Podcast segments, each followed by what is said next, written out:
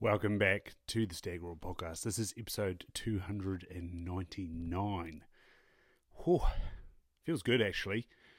If you could do me a favour, obviously that is a lot of episodes. We're knocking on the door of 300 episodes. If you could do me a favour and leave a rating, that's what allows the Stag Roar podcast to stand out from the rest. There's many, a many, a many, a many, a million podcasts out there that are one to three episodes. Another multi million amount that are 20. We're about to knock on the door of 300, and I think that's something worthy of, of a review, a help, a, a, give back to all the work that we've been doing over the last uh, nearly six years. Probably is six years. Uh, of the Stag podcast, and we've smashed out 300. So that's, uh, if you've done the math, an average of 50 episodes a year pretty good going in it, pretty good and consistent.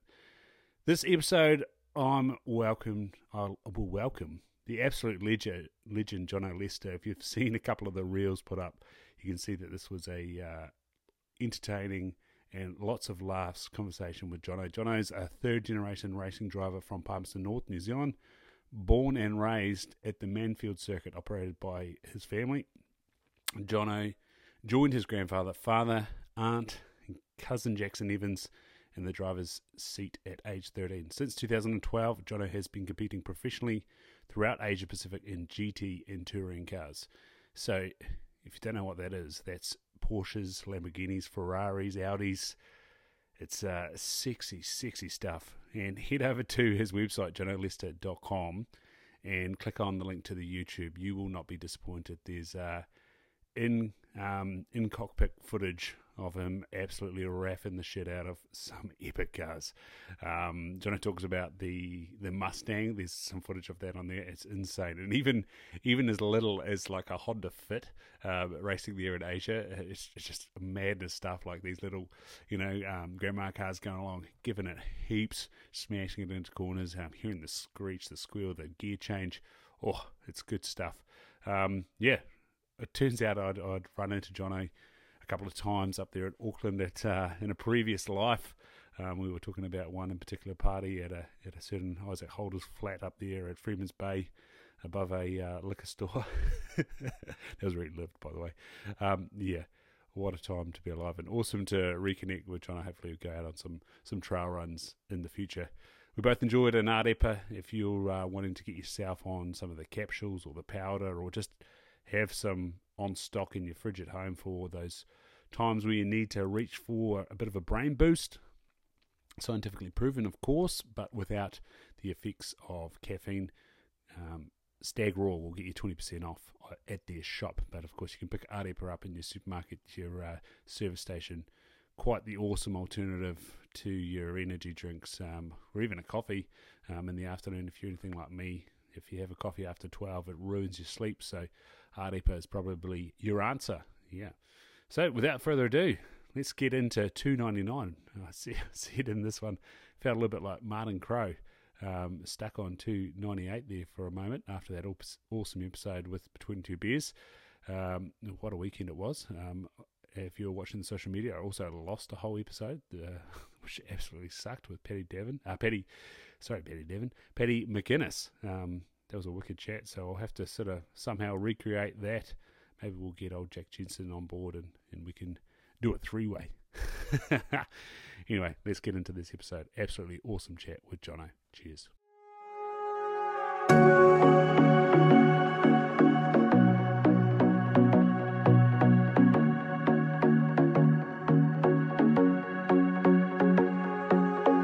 You are going to sue me, aren't you?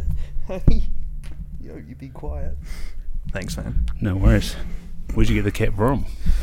Yeah, she was an SPCA. Yeah. She was. Uh, she was before my days of realizing that we should all do rescues. So, um, so she was a breeder cat. Yeah. Got two of them. One got stolen. Yeah. Sheepers. It was crazy, man. There was a a um, a whole host of, of pedigree cats that all got stolen on the same day on our street in Takapuna. Far out. Birmans and Burmese and some nice little dogs and all that all just disappeared. So she was always a bit weird after that. So she's very, yeah, very needy, but she's cool. And so, what is she? she's a ragdoll cross. Yeah. Uh, and then the little fella in the room, he's from the SPCA, so he's got three legs. Um, so I adopted him on a whim when I was working as one of their ambassadors. Yeah. So I went in, usual story, going to, to chat with the comms team in there about some some campaigns we were doing, and popped my head into the cattery, and uh, took him home on the spot. which which was that the one down South Auckland? The or- one, yeah, yeah, Yeah. the one out by the airport in Mangere. Um, so yeah, I sort of turned up at home and, and then had to explain to the flatties what I'd done. they were cool though. Got another cat. Yeah, we got we got a 13 year old cat. He's he's I don't know if he has anything in him. He's just grey and white, and he's just chill. Like my partner's real jealous because he seems to vibe with me better. Mhm. Yeah, I'd say that it's because he's got no nuts and he just wants someone with nuts. Well, too much too much feminine, feminine energy around here. I, I man, I, I it's been uh, particularly in terms of loving the outdoors, which is why I moved to Taupo. Um, I've always wanted a dog as a you know a running Yeah. companion, and with the travel and the lifestyle I've had to date, um, I guess it's partly an excuse, but partly valid as well. That you know, if you're going to adopt a dog, and in Mm. my case, I'd want to definitely adopt a rescue. You got to give it the home that it deserves to thrive, like a child or anything, right? You got to. Cats Mm. are easy, but dogs they, they need nurturing and they need constant you know attention and and whatnot. Um, so pre-COVID, uh, you know, I was traveling to to Asia anywhere from 10 to, to 15 16 times a year Mm. um, in and out in and out in and out so living out of a bag um, and you know not a great environment for for a pet like that so. Mm. but i'm kind of settled here now for the meantime and most of the the sort of base of the motor racing i'm doing is with a, a local team. So i kind of i've actually started looking even just locally recently like okay how much does it cost to to take my dog to a kennel if i'm going away for a race? Hmm putting some sort of foundations in place so that I might be able to pull that trigger and and have a have a companion that I can take into the bush and hit Yeah. some big miles with, you know. Hell yeah. Yeah. Yeah, my my mate Ryan, he's been on the podcast a couple of times. He's got a black lab that you know that he can sort of take that wherever he likes pretty Yeah. well. Like I think I think Nash is coming up too, and yeah, he came and stayed with us uh, a couple of months back, and Nash and he's pretty well behaved. You can take him into huts and, and things like that. So that's That's that's, awesome. pretty good. Yeah, But yeah, that's the sort of vibe of dog that I'd like to have. That you could Yes. take take hunting and and so like I say to um, my stepdaughter, you know, she's like, "Can we get a dog, Ryan?" I'm like, um, "No." I was like, "I was like, you know how I'm sitting here right now? You wouldn't be seeing me right now, 'Cause Yeah. especially with us going back to Tokoroa, I'd be like going for a dog walk at 6:30 p.m. Especially in winter, it'd be hopeless. totally. I mean, I'm obviously don't have any any dependents or any baggage really to to be honest. So um, aside from seeing just just the family- literal baggage. the literal baggage, and yeah, and the black cat who's wandering around on the carpet. So, um, yeah, it's de- it's definitely on the horizon, and I think this is a be a great place to have a you know have a pet like that. Mm. Yeah, So you said you're off to Invercargill, Teretonga Raceway. yeah So the sunny metropolis of Invercargill. Yeah, I was, I was thinking like, oh, this is really going to show up my lack of man points when it comes to cars this, Mm-mm. this here. But I, I have driven on Teretonga for, Okay. um, uh, I think it's called Pro Drive. I don't know if it still runs around. Okay, It was sort of like a driver training type. yeah, thing? like Yeah. for restricted drivers. okay, yeah, Yeah. like a defensive driving course or something. Yeah, like and so yeah, he had a bunch of um, non-ABS Corollas that he got Sick. he got you to hit, hit the hit the floor with.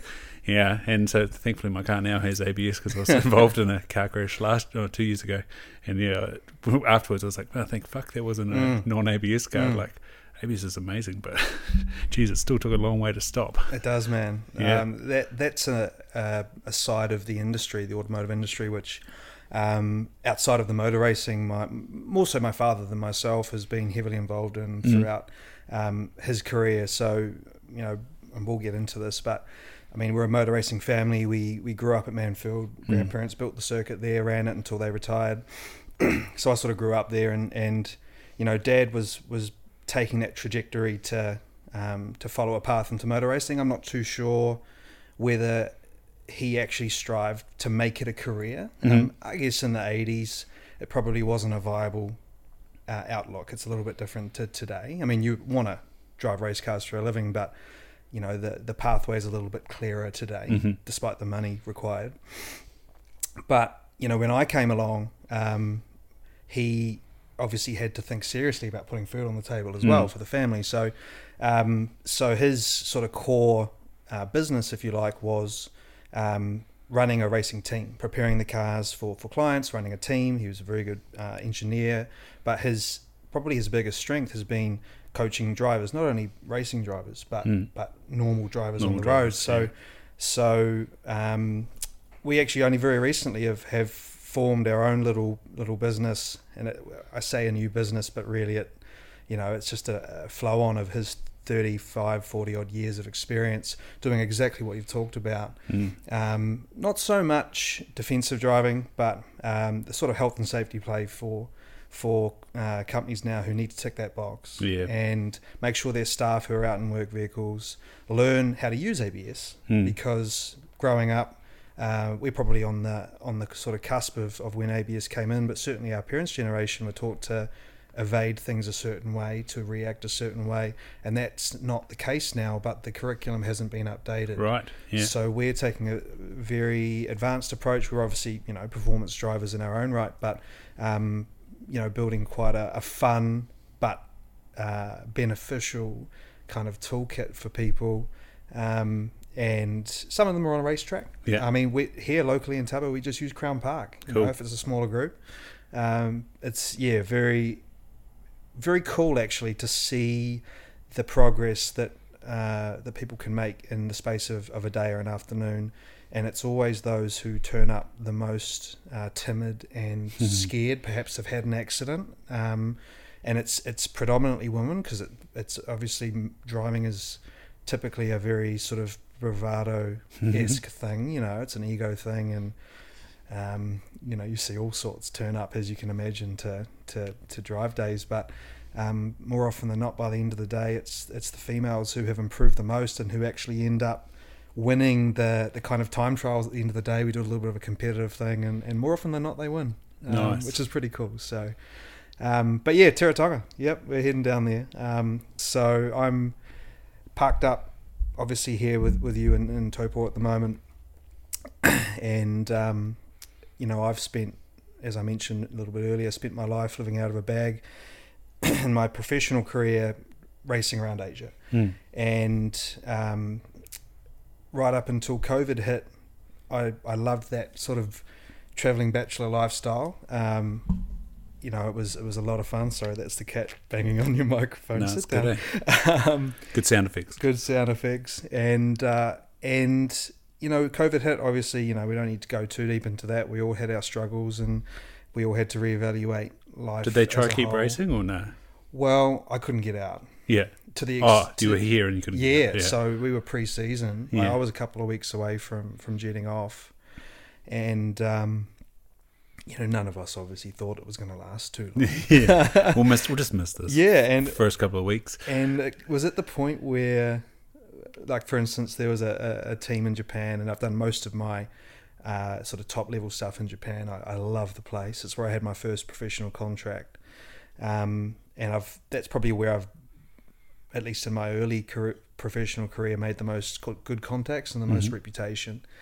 So there was a scenario where a good friend of mine who'd got me a, a really big driver there in the past, uh, he, he had a team with Aston Martin, um, still still has now, and their factory driver from the UK couldn't get in because obviously the UK um, locked down hard early Mm. on.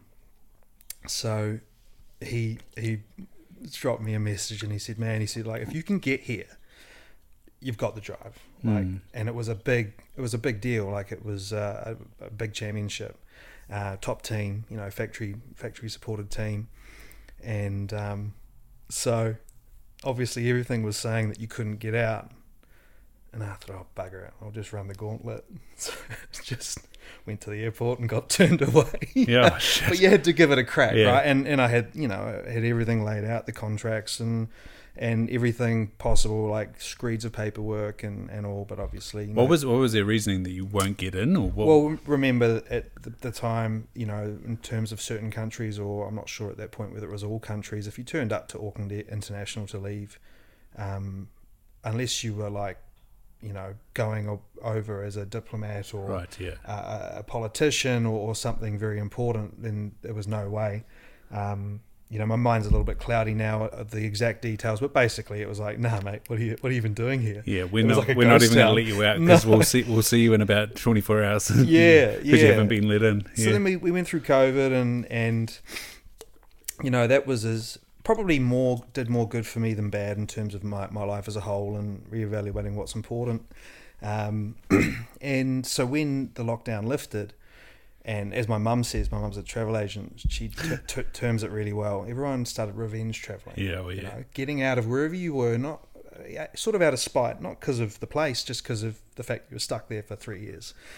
So um, I packed my bags and and buggered off to Thailand to live for the year. Uh, this was sort of early last year, and that was going to be my base to sort of travel around Asia and and do my various drives, which was the first time I'd actually, I guess, physically been based in Asia, and I really liked the idea of that in a sense that I was always kind of the fly in fly out guy, and yeah, doing the job on track's great. That's important. Obviously, you're there to, to, to win races, but I realized over time and through that reflection throughout COVID that the the bond you you forge with your team owner or your Hmm. sponsor or whoever it may be is just as important and and half of these opportunities come about not only because you're good at your job but because they like you Mhm. and you've formed that that bond and that was always something that I felt like I was lacking because come Sunday night win or lose I was on a plane Mm. coming home. I didn't get to share in the joy or the commiseration with with my team. Um, and also, you know, if you're rushing in, rushing out, um, there's a little bit less time to really get into the nitty gritty of of um, you know the car or Mhm. the strategy that you're trying to, to to put in place or just the program as a whole. Like if you're there on the ground floor, it can't be a bad thing. Mhm. So that was kind of my mentality. Plus, as I say, I just wanted to get out. I'd, I'd watched, um, you know, the world pass me by for a couple of years, did a little bit of local racing, which was great. And I'm very fortunate that I could do that. But, um, and this isn't throwing shade at New Zealand motor racing because it's, we've got such a rich history, but it is a place where you, you cut your teeth, you develop your skills, which we do very well, but then you get out. Like Mhm. you don't race here professionally. You you develop your skills here to go and race professionally overseas. Mhm. So got up to Asia, um, you know, started doing the thing. I was racing in a, a Mustang, which was a lot of fun. Man, in terms of visceral, holy shit! Like it just was an assault on the senses. This thing, um, and I was also racing an Audi in in Taiwan, and so I was sort of going back and forth between the two. Um, but I found in Thailand, like a lot of places like that, you're by the beach and you're sort of in a resorty type area. And and again, this will sound like a first world problem, but um, after a little while, the novelty of that wears Mm. off. And I was alone, Mhm. and doesn't matter how many pseudo friends or acquaintances you make, there's still a big cultural gap, man. Mm. So I, I felt quite lonely, and I've never felt that in my life. Mm. Like, or maybe I have, and and I've mastered it, but it was never more apparent than than then that I was missing home. And I think a, a big part of that was going through COVID, going through the the, the lockdowns, being separated from your family. I'm not sure about yourself, but in my case, I was in Auckland. All my family weren't Mm. well, a lot of them weren't, should I say. Um, and so, you know, my grandparents and my dad and my stepmom and others, you know, couldn't see them for whatever it was, six, seven months of, of the first lockdown. And even my mum elsewhere in Auckland, you know, we had to sneak and tiptoe around to even see our parents, you know. Yeah. Um, so I I found I yearned for that human connection, which pre-COVID, um, you know, obviously I love my friends and family, but I was out doing my thing, Mhm. and they'd always be there at home. That was kind of my mentality, and so I sort of got to the point up in Asia where. Um, well, it's a two-part thing. One, I was missing home, and I was kind of looking for an excuse to come back. And two, my, my best mate Sam, who um, who's been just a, a linchpin in my life since since meeting him as a race fan at a race back in 2008. Um, ended up throughout his career uh, becoming a part of the team that our, I'm now sort of helping to build Mhm. here. So I'm driving as a professional driver, but I'm also sort of part of the the framework of a plan that we're putting in place to take our um, our customers, if you like, which is a, a couple of uh, French Tahitian or one Frenchman, one French Tahitian guy who are property developers, and their goal, being French, is to get to Le Mans Mhm. you know, the, the biggest endurance race in the world, which is something I'd actually written off. It was a, a race that my dad had run a team at in '96. I'd been there. I still, believe it or not, there's a little a little cat. um, still vividly remember it to this day. But because I sort of shoehorned myself into Asia, I wasn't sure whether that was going to be a viable option. And then, you know, Sam's, well, he wasn't calling me, he was on WhatsApp, and he's like, dude, he's like, we've, we've got something here which I can plug you into, and I think you should come back and be a part of it from the start. And honestly, like on first glance, I, I think I messaged him back being like, You've got to be kidding me, right? you want me to come back to New Zealand and race? Like, um, I haven't done that in, God, since 2010, you Mhm. know? And he said, Trust me, like these guys, you know, they're, they're, they're committed, they've, they've got the means, Mm. and like it's not an idea to them, it's a plan. Mhm. Um, and I said, "Well, dude, if if if it was anybody else telling me this, I'd probably not do it. Mm. But you're my best mate. You wouldn't be presenting me this if it, my best interests weren't at heart. And I also love going racing with him because we just have a ball as friends.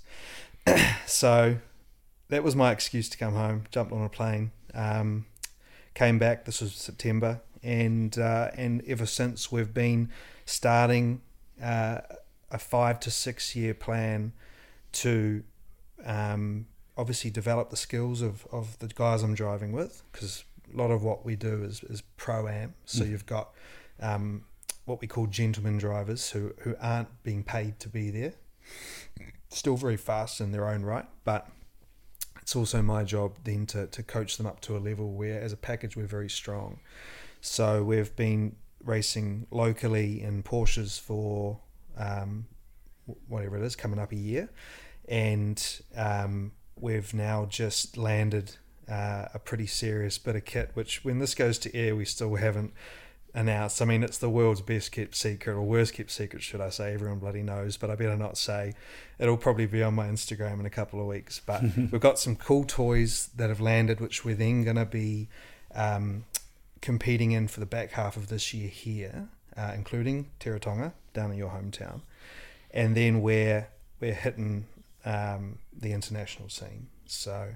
Um, so again, I can't tell you where we're going first, but it is a pretty poorly kept secret. But we're we're basically um, next year on our way to Europe. Yeah. Yeah, uh, with a couple of stops along the way, um, and over the course of the next two or three years, you know, it's, it's still a little bit, it's a little bit of, of decision making to be made in terms of which pathway we need to take to um, pay our dues. Um, you can't just walk into the world championship. You know, you need to to prove yourself as a team, um, and prove that you're professional and you're well rounded, and you know you don't want to drag everyone else down by turning up with a bunch of cowboys. They want you to come back as well.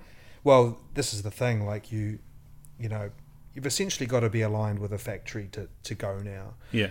Back in the day, if you turned up with a few million dollars, they'd probably let you run. But now, like you know, there's a reputation to uphold Mhm. for the, the the the category as a whole, which is great because that scarcity is what creates that intrigue and that dream and that goal. And so, On that category stuff, so like in Asia, you had the Ferraris and the Lamborghinis and things. Yep. So same type of cars. Same type of cars, right? And now this you got a, the Porsche, right? Yeah, this would be the, our our our target is the the World Endurance Championship. Mhm. So our cars are a cat or a class within the the field. So it's GT, G, yeah, GT three cars, and above that. You've got your prototypes like what your Brendan Hartleys and Right. Earl Bambers and the other Kiwis are, are doing very well in the kind of spaceship looking, you know look like an F1 car with a closed cockpit. Yeah.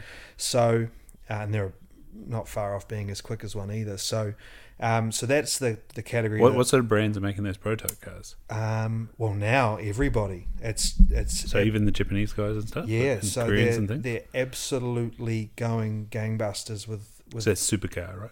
they're sort called um well man what are they called now god it's so many acronyms um i'm probably going to get it wrong but we'll just call it prototypes they Yeah. used they used to be called lmp1 now i think they're called god i don't know hypercar that's what Mhm. they're calling them so you've got Toyota have, have won it for many years. Porsche have won it for many years. They've both got a very strong history. But now you've got Ferrari and Lamborghini have just announced one. Cadillac are in there.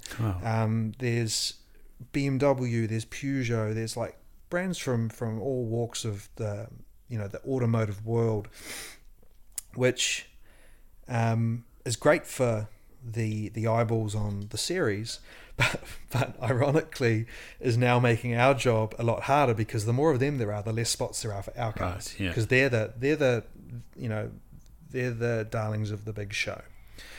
So there's a, a, a limited number of cars in the entire field that can be there, and there used to be like twenty odd, maybe twenty five GT cars, and it may only be a dozen by the time we try and get there. Um, so the the goalposts have shifted and narrowed. Um, however, that um, that only creates a little bit more of a challenge. I mean, it's going to be bloody hard to get there anyway. But what I really love about this team we've got, awesome team culture, great people. We have a, as much fun as we do work hard, which I think is very important. But the, you know, the two the two guys who are funding it, um, their names are Hiramana Melmazak and Francois Biziak. Unlike a lot of wealthy guys I've come across in this sport, they're not all talk. hmm They they're their action and everything they've said to this point they have honoured, and that gives me a lot of um, well, it it gives me a little bit of security because man, we're we're not in a sport as a racing driver where job security even exists. hmm So um, I know that our plan will happen one way or another. And hey, if we if we don't get there the conventional way, then we'll just try and find a way in the side door or the back door or whatever it may be. But but what I can't believe is that I, I I'm back home. I'm I'm living in a beautiful town. Nature's on my doorstep, um, which is really important to me. Um, I'm doing what I do and earning a living like I would have overseas, but from the comfort of, of my home, and you know, got a, a potential to, to do the biggest race in the world one day before I, I hang up my helmet professionally. Um, I don't want to do this forever. You know, it's great fun, but you know, I've got other things I want to achieve in life. But um, I've now essentially got job security for I don't know the next three, four, five years. Which previous to that, man, every Christmas it's the most stressful time of year. Everyone else is enjoying themselves, and I'm worried about if I'm going to actually have a job next year. hmm So um, I wouldn't say that means that I can lift off the gas pedal because we've got a huge task ahead of us. But at least I know that um, that I've got a little bit of longevity ahead of me. So What, what's um, going to be the proving ground?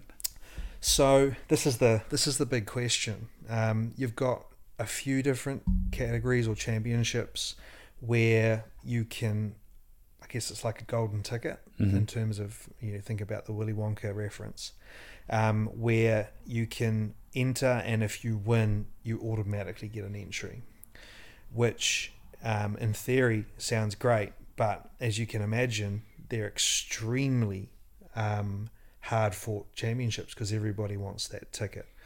Um, So it'll be a, a championship will get you through. Yeah, not, so not, there's not like- just a race. yeah, so there's like a, Yeah. qualification series called Asian Le Mans, for instance, where they, they give a couple away, and, and there's a, another GT championship in Asia, which I've I've done many times myself, um, where they are now doing the same thing, and and so um, those are options. Um, and we'll we'll definitely do some of them regardless, just to be present there because, um, again, we're going to need to show that the officials or the the powers that be, if you like, the committees that um, we're serious. Mm. Um, and there'll be so there'll be some dues to be paid before we get considered.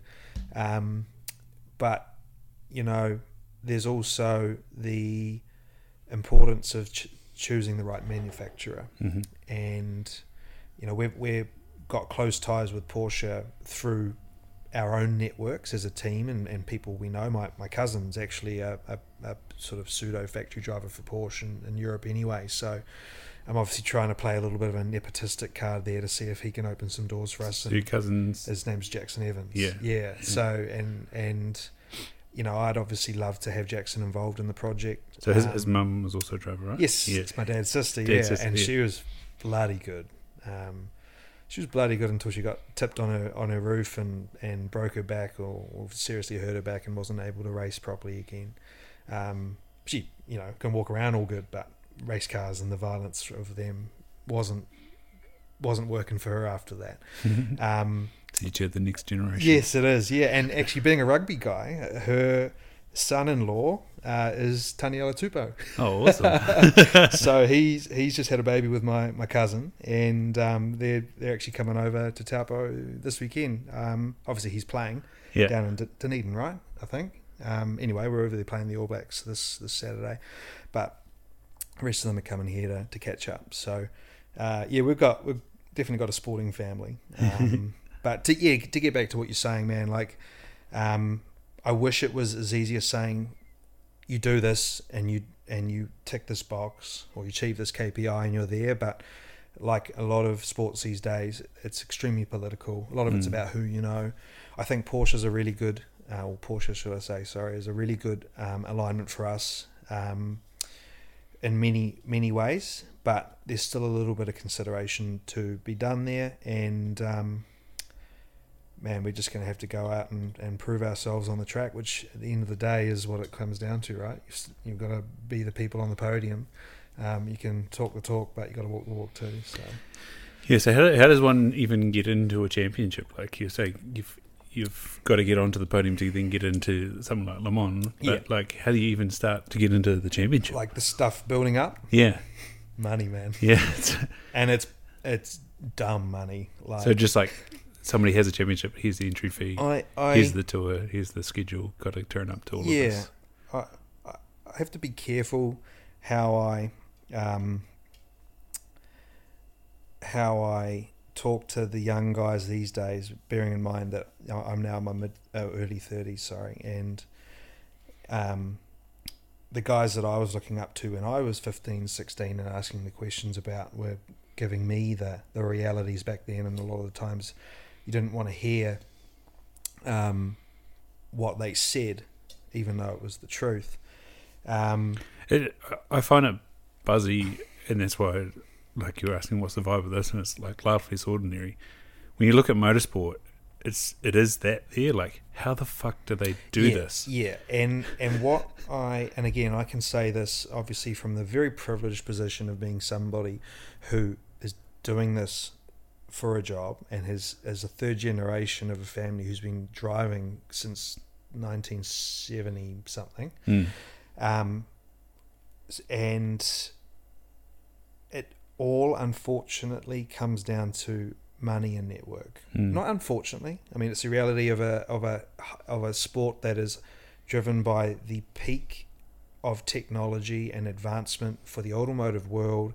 Everything's tested in our sport before rolling into real cars. So, of course, it's going to be uh, an arms race Mm. um, or space race or whatever you want to call it. Um, but what I was getting to with, with that young generation thing is, is people will say, I get DMs all the time.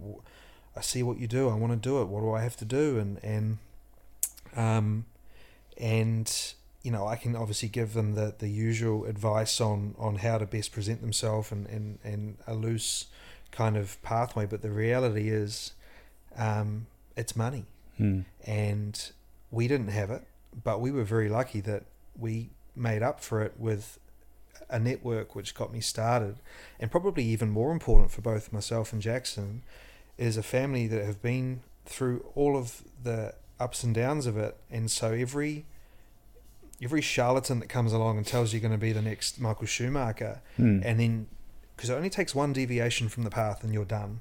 You're either spent your bag or you have ruined your whatever little reputation you had.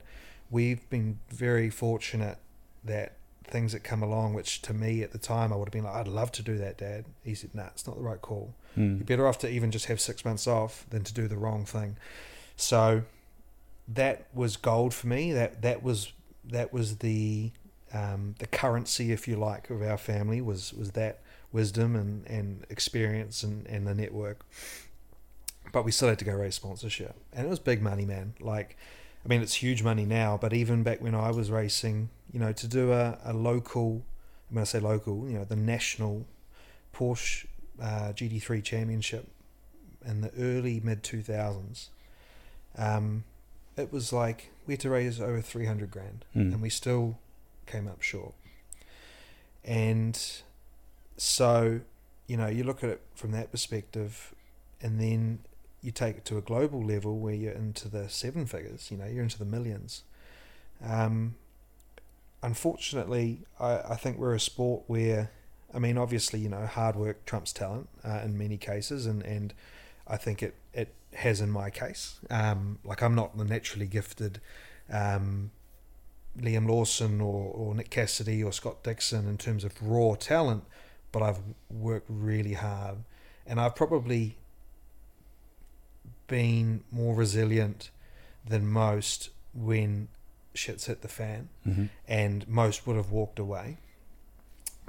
I just want to drive race cars, man. I just I just love it, and and for most of my life, it's all I've ever wanted to do, which has had its mental health trappings when things have gone wrong and and and all, which I'm sure you know if you want to we can get into, but um, it definitely has probably defined me for most of my life. It's something that I, I'm trying to d- dissociate from the, one another now, personal life and and and driving race cars. Um, I now think of it as something that I do. Um, and that I love, but not who I am. Yeah. Because then you end up, you know, tying your results into your self worth, and it just it's a it's a vicious spiral.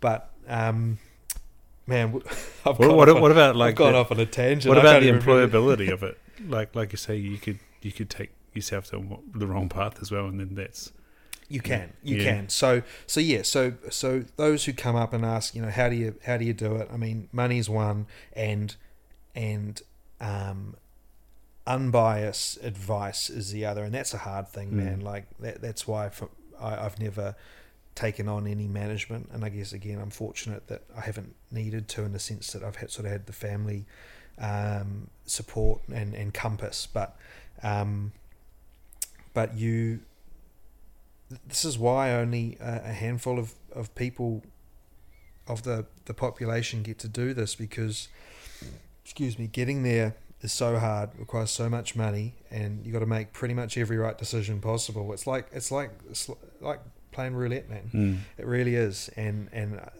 that is probably not what a what a young passionate people are going to hear. But I I wouldn't want that to discourage them from chasing it either, because, mate, even if you don't make it, and I I stand by this, the skills you learn in tr- chasing this sport, in terms of negotiating, dealing with with powerful people, um, becoming very personable whether it's one to one in a boardroom, on a camera, whatever that may be, um, becoming very savvy in terms of marketing and advertising, and um, you know, obviously budgeting. You know, Mm. when you when you got a limited amount of money to to apply to a race car, and it's a bit like on PlayStation or fantasy league stuff, like you can spend money in different areas, but you've only got a limited amount in total. So all of these things, you know, you don't realize it at the time when you're young, but they they really set you up for wherever you might end up in life. Whether you drive race cars or not, you've still got to have a post career. Mm. And um, you know, I've I've worried f- for a lot of my life. What would I do if I couldn't do this anymore? And I think that most young people think about that.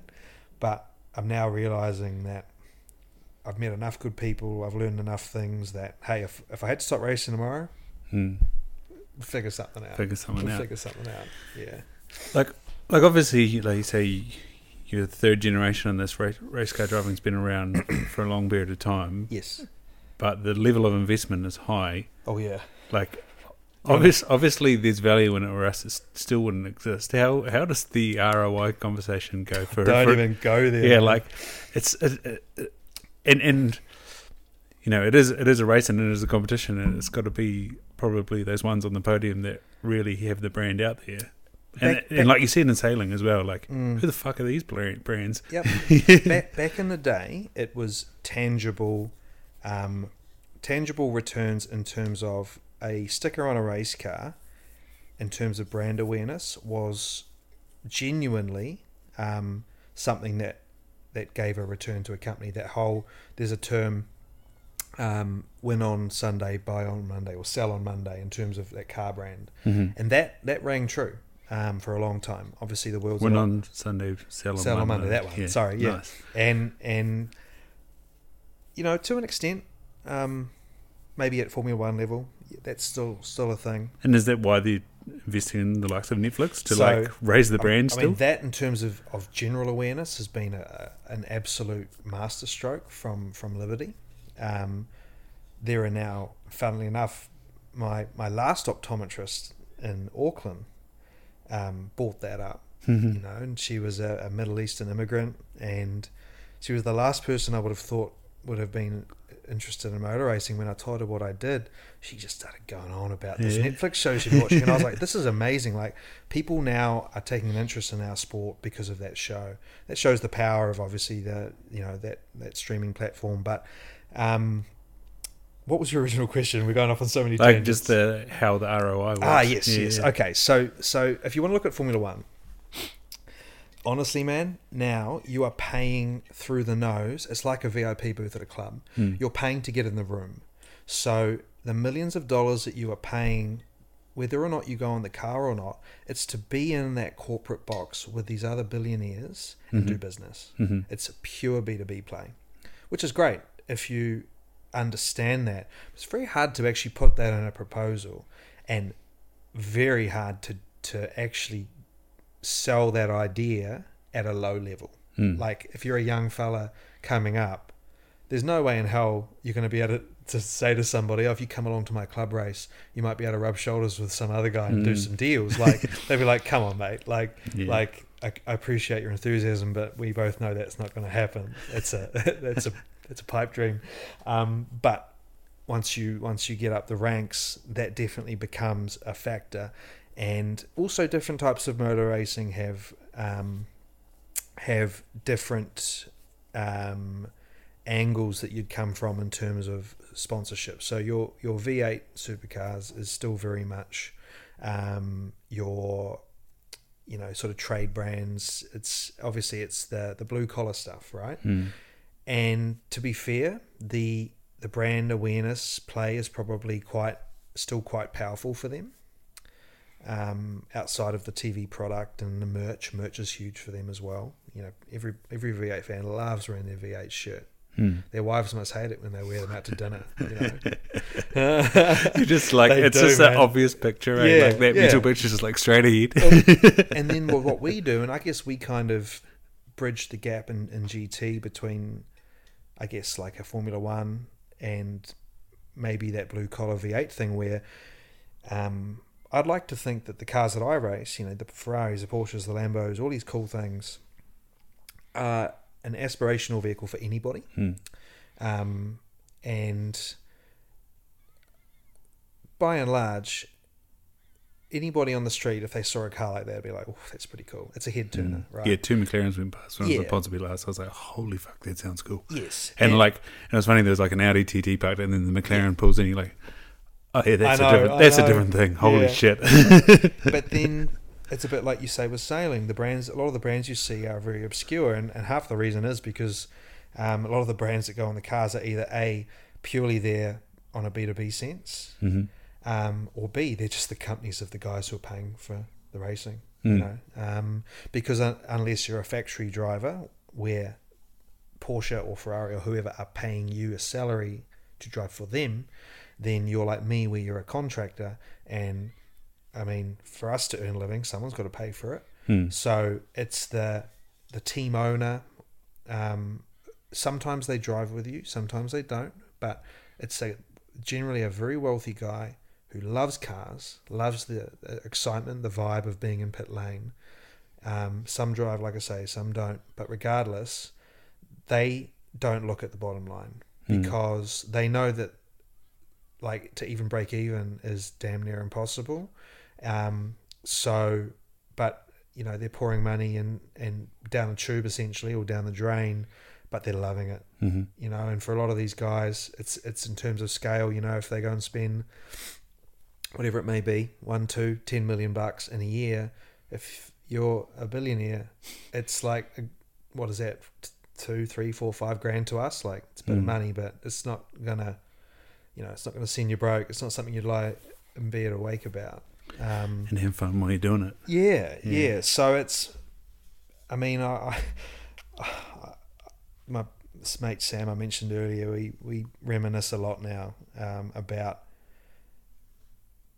when I was young and, and Sam was trying to go racing too um, at the time, and we would pour sleepless nights into these very very um, slick sponsorship proposals for people.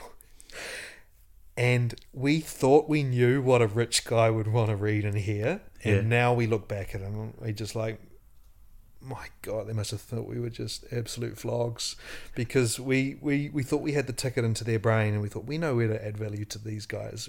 And now that we sort of mingle with them, we realize um, how their brains work. And, and we were so far off the mark. No, no wonder most of them never replied. But at the end of the day, it was all part of that learning process. And, Yeah. and that that just beating down doors, um, um, which early early on was the way you did it, pre email and, and all of that.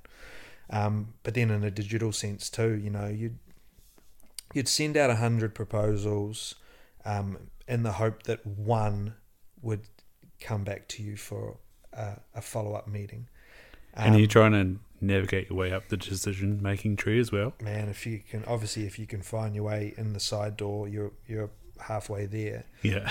a warm intro from someone you know if you're fortunate enough to, to know someone.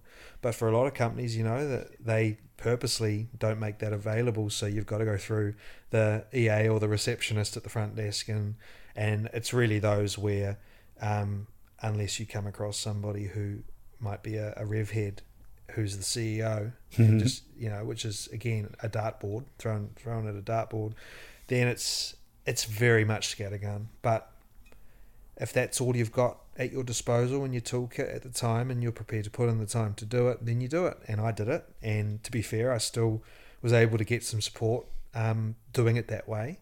Um, and some of those people are still supporting me personally today. And little, little, stickers on my helmet are we call personal sponsors. Um, and man, one, one of them in particular, uh, been with me since 2008 Like it. you know, and they're just like family. They're the most lovely people. Uh, Red, Red Path Company down in Christchurch, and you know they don't ask for much from me. I almost feel bad. They're just so lovely. They just like helping me and supporting me and getting my updates and and um, you know people like that wouldn't have come about without that grind in the early days and and you you foster the support pre- predominantly at a young age because they like you Mhm. and they want to help you.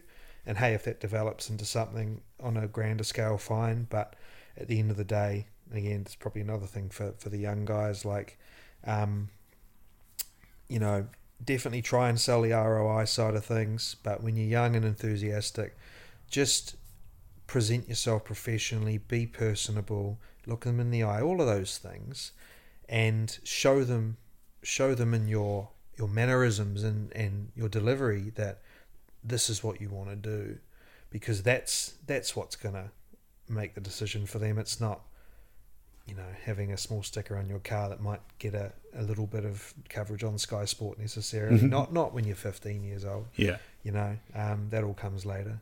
Yeah. Mm. Hey bud, you wanna come up? You said about you said about your dad, and Mhm. like you came along that complicates things. But like, um, I don't. I don't think that I was the reason he he didn't go further. He, he'd already started his team by the time I was there, but he kind of scaled back his actual driving when Yeah. I was born for obvious reasons. Yeah. But like, uh, brought up McLaren, the Bruce McLaren of the road. Is he just like someone that is I like you talking about Scott Dixon? Is he just someone that's just out of the gate? Um, probably not the guy to ask. I don't know enough about about Bruce's history. Um, I mean, in terms of being a pioneer, absolutely. You know, uh, obviously an incredible driver at a time where um, you needed more fear than talent. uh, or sorry, uh, fearlessness than talent, which he had and all those guys had, um, because they were at an era where, excuse me, where um, every year a couple of their mates were dying. Mm. You know, you'd all be in the room at the start of the year in driver's briefing at round one, and you'd know, looking around those 20, 25 guys, that by the end of the year, a couple of them wouldn't be there. And like, you can imagine that, man. Mm. Imagine that with rugby or, or motor racing now, which is very safe. People, people, people don't don't realize how much safer it is than driving on the road. Um, but that if that was implanted in your head um, now, like if uh, you know, if I was to try and put that that hat on, um, are you really going to put it all on the line? Mm. Like I don't know if I'd have the the stones to do that, knowing that I could actually die. I mean, they were essentially at the time driving a a bomb. Mm. They didn't, you know, the fuel tanks didn't have the bladders in them that stopped the cars from exploding when they hit something, and all these other things, and just the fact that the cars were like coke cans when they hit anything. Like bugger that, man. Mm. You know, I I know now that that I could I could be full tit in the rain, um, and you know spare off at 250k, and I could I know I'm going to walk away. I might have a sore neck, sore shoulders. Get the we get shoulder strap bruises. hmm So we've got a six point harness we wear, and if you have a shunt, um, I mean, I, people obviously probably get it in a road car too if they have a crash, but we end up having a, a, an imprint of our our uh, six point harness when we have a, a bit of a shunt, like purple. Um, Is, co- is contact pretty common? Like uh, end on end, like side by I side, would be reasonably common. not so much in, in what I do in GT because the cars are, um, are incredibly, um, I wouldn't say fragile, but they What's the exterior made of in those car- carbon fiber in most cases. Yeah. But you know, we we're on the cusp of being between a touring car like a V8 and an open wheel car in a sense that we have quite a lot of aerodynamics, Mhm. um, sucking the car to the ground with with uh, you know like the opposite of an airplane basically, and so. Is, have, is a video of you getting out of the pits and you hit the gas straight away? Is that to suck it on the ground? nah, that's just 'cause it's That's cool. just cause. Yeah, it's right. just because it, it's just it gets you jollies, man. Yeah. Yeah. makes you feel good. It makes you feel alive. Um, that never gets old. So that's not like a Formula One where you really do got to. No, so so what what I was getting at is we we have aero like obviously much much less than than an open wheel car like an F one car, but we have twice and sometimes some cases three times the weight Mhm. of an F one car. So the the consequence of that is that when we go through corners and all of that weight shifts to the loaded side, um, it doesn't take much to break away and for it to all go wrong. Mhm. So if we're fully committed and we bang doors with someone or rub them, then it can get pretty nasty pretty quick. And you know, if I was in a like a touring car, like the old BTC British touring car days, which are just door banging and crashing back in the eighties and nineties, or the older V8 supercars, they don't touch much these days, but the older ones used to hit each other a bit. I love that shit, man. Hmm. Oh, I did my f- my first uh, touring car race last year, which was when I was in Taiwan, and I remember messaging my dad, and I said, "Dad, I said, why haven't I done this my whole career? Like, I'm jumping two wheels over curbs, I'm rubbing guys, I'm doing all of this like fun racing shit that I saw you doing growing up, but I've never been able to do in these cars because they are to an extent, I guess, a little bit like a terracotta pot, but they've all got they've all got their um, their pros and cons, but And wheels and tyres, that you said all about all that weight. Can- Yeah. Would they blow out? Or? um, not so much. But but once you lose that if you think of a suction cup, when it releases, Yeah. it's all or nothing, right? It's Yeah. a switch. It's not a gradual air release. Like think if you're plunging the toilet or whatever it may be, getting cupped at a, a massage place. Same thing. So once it's released, which could be by bumping someone or jumping over a curb or whatever it may be, then it's all over and you could be backwards in like a split second. Doesn't matter how good your reactions are. So, you know, you obviously don't want to. Um, you don't want to for, for despite bumping people being like fun racing if the consequence more often than not in a GT car is somebody having a heavy crash Hmm. then of course like you don't want anybody to get hurt you don't want someone to end up with a $200,000 bill for the sake of you just having a rub for fun so we obviously don't um, and you know, because our cars are, are made for endurance racing, 24 hour races uh, is kind of the, the maximum length we do. Um, it's more of a long game. It's like an ultra marathon, man, Mm-hmm. um, where it's not about who's the fastest. It's that whole, you know, who slows down the least thing. And you get all these other elements that come in in terms of strategy and teamwork and, and, uh, pacing yourself. Mhm. So pacing yourself, running, and in a car, very similar. Mm. You know, and over time you get quite you get quite um, good at gauging. You know, internally, um, just how much you can push to get to whatever that end goal is, whether it's time or distance or whatever. It's the same in a race car as, as I've learned as it is running, and um, I've actually found that that in my my fledgling interest in in um, ultra running and, and stuff of that nature that a lot of those skills I've learned in race cars has been very easily transferable. Um, nothing I love more, man, than than taking off from the start line at a whatever it may be, a total sport event or Xterra or, or a, a bigger race, and watching all of those hotheads who just sprint off.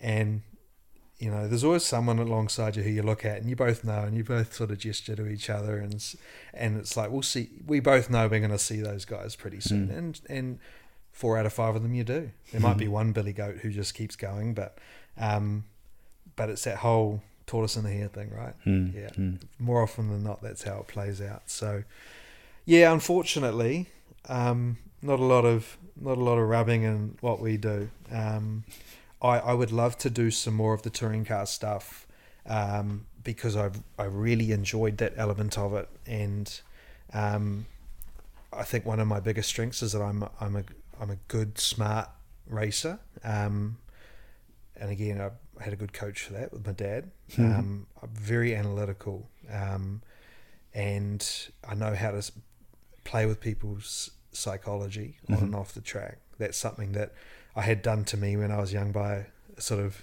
hero of mine at the time.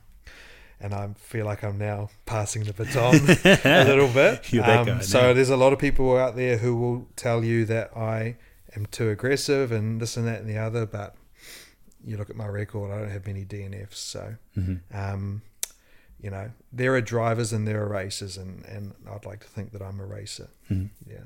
Yeah, nice. awesome. So, how, how did you get into ultra running?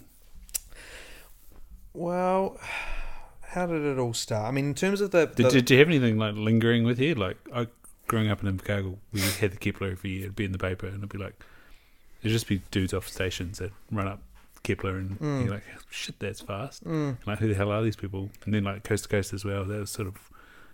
And then I remember Nathan Fa'avae with those team discovery races, adventure races. That sort of again piqued my general interest. And then Mm. like, things things like Cameron Hanes and Courtney Dauwalter being on Joe Rogan. I was like, fuck, that's buzzy as. Lisa Tamati as well. She she featured. so, Lisa, Lisa, I actually met um, through the agency I'm with, and, and I was already interested in, in the sport by this point. But um, man, she's a weapon. I'd say. She's a weapon. um, couldn't believe some of the some of the stuff she'd done. But for me, it I was never a runner as a young fella. Mhm. Uh, to be honest, I, let's be honest. Everyone I've met, or most people I've met in the the ultra space, mo- none, most of them weren't. Mm. They've, you know, as we all know, some of the best are former or recovering addicts. You know, former alcoholics, drug addicts, whatever it may be. People who are sort of used to living in that pain cave, Yeah. whether it's mental or physical. Um, it's not certainly not my history, but for me, I um, You're a adrenaline addict, though. I'm, I'm, I- I I'm. I'm just I'm just reading this book at the moment called I Don't Want to Talk About It. Comes out of the Peter Attia book. Oh, And- I've, yeah. I've listened to a couple of pods with him. Yeah, Yeah. he was on Rich Roll recently. Yeah, Who Peter cool. Attia Yeah. yeah okay yeah. So the the Outlive book is mostly about health, and the last chapter is about his mental struggles, and um, yeah, and then so he brings up this book I don't want to talk about it, and it's about uh, covert depression in males and the outlets that they do to deal with it. Mhm. And like I say, it can be alcoholism, um, unfortunately abuse. Mhm. Often that often stems from being abused, hmm and then this like workaholism or adrenalinism. And yeah, it's just like you're reading this book, like trying not to self-diagnose. I loved um, I loved in particular his deep dive into DNS, uh, dynamic neuromuscular stabilization Yeah, that he yeah. does, and that was actually something when I was was trying to pass the time in Thailand last year that I, I, I did a little bit just out of curiosity. I, I love I- I love um, just trying new things in terms of optimizing your, your health or your mobility. Well, he, he's a keen race car driver, and in Is Out- he? I didn't know that In about Outlive, he, he talks about like Okay. the the foundations of with DNS. He Yes. like has this big crossover with driving in a race car, and, and he talks about like the weight and, and balance and things Yeah. on, on things. Oh, it was fascinating, and, and obviously, you know, the, the the one thing that sort of pricked my ears up with that was, and I hadn't even considered it ever, was how we move as children, as Yeah. babies, and that we're like little monkeys. yeah, And- with the, with the concussion stuff, I do, and I- and I need to explore it a bit more. And I think going into the DNS would probably be really good. Mm, Like we had a fifteen year old guy concussion in rugby, and I said like you need to go back to these like um, primal movements. primal movements. Yeah. Yeah, like Yeah. you know, get get your shoes off, get walking around the house, start being really conscious of the four corners of, of your foundation, Mhm. and like you know, even when you're getting out of a chair, think about like planting your feet, engaging your core, lifting, fully present. yeah, lifting yourself, trying to drag yourself out, Yes. of, out of the top of your head, and then get moving. And and you know, they just look at you funny, like you're an optometrist. What are you even talking about? but the thing that disrupts your eyes is this nervous system stuff, and Mm-hmm. again, that's your proprioception. Yeah, no. It's so how how far down the hole did you go of DNS? Oh, not too far, man. Um, I at that point in time, I'd I'd be getting um, pretty deep into a daily yoga practice. Yeah, and, nice. and I was just experimenting with all of the different methodologies there, and and um, I I found that to be more roundly beneficial for me than Mm. just the pure neuromuscular Mhm. stuff. I probably did it the DNS for a couple of weeks, and I I can I definitely under understood where he was coming from, but you can't do everything No. man and and i've i've um you know i get so much out of the yoga um in general life and and you know obviously it's a mindfulness practice mobility flexibility injury prevention blah blah blah. Um and you know recently sort of switched most of the the focus onto the, to the yin stuff. So the super long 3 5 Mhm. minute holds. And i've seen like a massive ramp in my progress by doing that rather than the kind of power yoga stuff Mhm. of late. And so um, that's something that I, I know that if I want to be healthy in my old age, Mm. that's the one thing I should do regularly over everything else because you see people hunched over, and I- I'm sure DNS is the same in that sense where you you're a prisoner in your own body Mm. um, in your old age if you are sedentary. And Do you hold any injuries? Um, I've ha- had an L three L four compression Shit. from um, from a training since I was fifteen, and never once stretching until about eighteen months ago, Mm-hmm. and two um, from driving race cars for so many years with no lumbar padding. Um, so a lot of them are they're almost like a bench seat Mm. and um, because I, I didn't have much flexibility, um, I was getting a, a anterior po- anterior posterior, which whichever one would make my back round, um, pel- pelvic yeah. tilt. when I was sitting in the car, so my spine was kind of doing this, and I had that sort of air gap in my lower back, and over many years of driving and the vibration and the bumps and the g forces and all from racing, plus training and again, like I say, not not doing the prehab and the rehab side in terms of of mobility, um, I had a couple of ripper, um, uh, you know, sciatic periods and whatnot.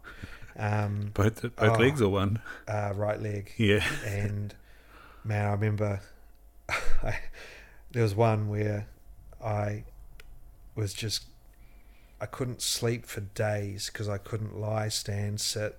I couldn't escape it, Fuck. and I was just crying like a baby in my room because I was literally felt like a prisoner Yeah. and and I was trying to steer off um, pain relief and all. Uh, I try I try when I can to avoid masking pain. Mm.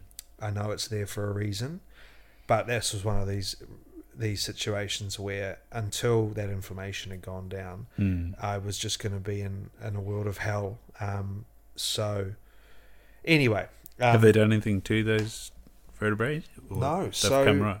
Yeah. Um, first thing I did was was um, stop uh, squatting and deadlifting um, because I had poor mobility. You were just asking for it. Mm. I've only started deadlifting again three weeks ago. This was eight years ago, and man, I'm, I'm I feel great. Mm. Um, and I think the yoga mat is a huge part of that. But funnily enough, all of my, um, all of my, I wouldn't say all because it's you never know, but the discomfort and the the occasional dramas I'd have in my back, which would happen periodically, all stopped when I went plant based, Mm. and all my inflammation dropped. So um, that was a, a, a downstream benefit of of that, which um, is f- despite all the other benefits that I've found from it, is worth sticking with. So, um, so that was good. So, so to answer your original question, in terms of the interest in running, um, I did a half um, with a buddy of mine because his girlfriend at the time, um, they had like a bet. You know, was January and the Hawke's Bay half was in March.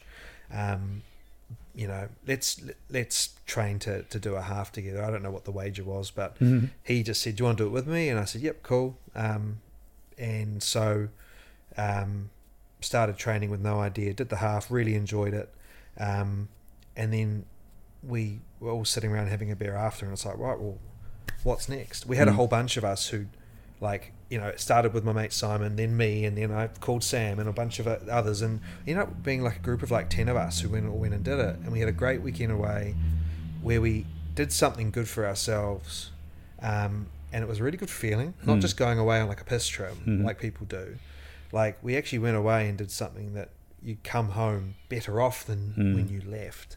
You feel like you've achieved something. So um, we we sort of caught a little bit of a bug there, and I said to the guys, "Well, you know, running on the road's pretty boring. Let's be honest. Let's why don't we do one of these off-road races?" So I just jumped on Google. Xterra was the first thing that popped up, and so started doing the Xterra races. And and the moment I started running trails, Mm. I opened up a whole new world in terms of your connection with nature and the mindfulness side of things, and like it was something that I never knew that I'd yearned for until I did it.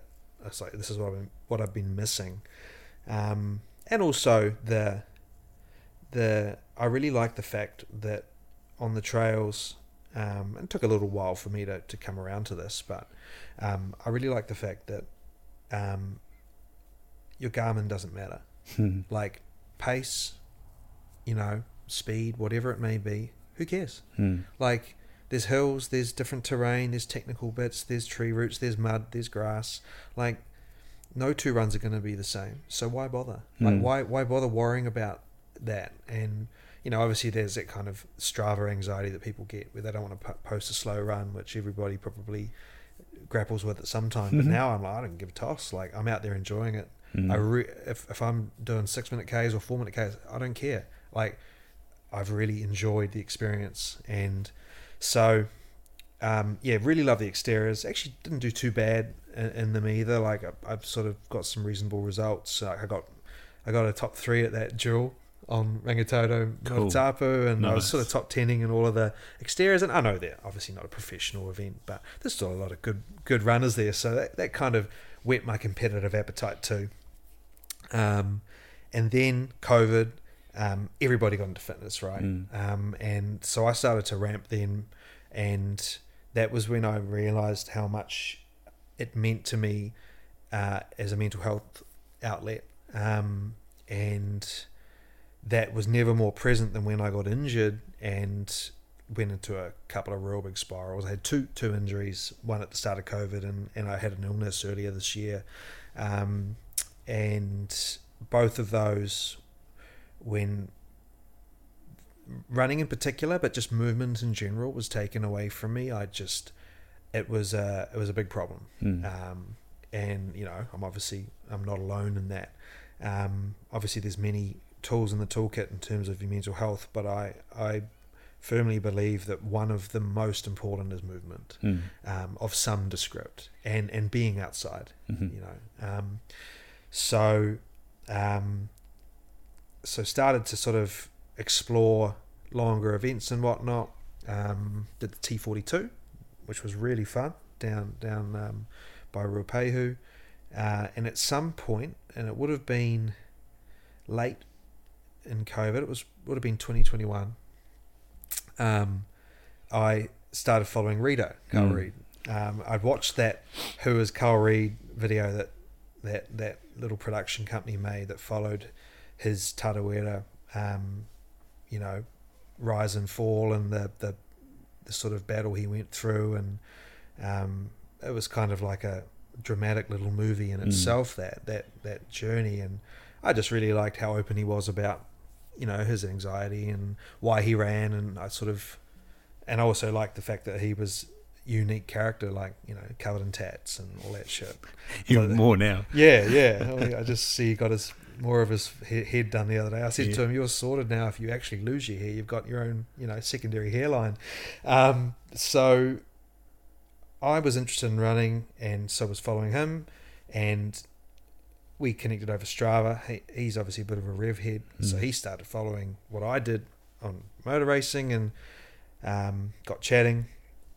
Um, ended up inviting him to a race with his wife Paula, which they, they came along to and and really loved, and that fostered into a a friendship, Mm. um, which more than anything is what I value with him. Um, but he also then, um, you know, started giving me a hand in a coaching sense, and um, that was great because you know I. You, you can read and research everything under the sun, but um, the best advice you get is from an expert. Mm. And so, you know, he he put me into uh, a, well, it's a bit like I guess having a, a variety of food on your plate rather than just one thing. Um, you know, I was just living in zone two Mm. because that's what Rich Roll told me to do. and uh, and it was Carl that got me doing you know hill repeats and interval days and tempo days and all this other shit.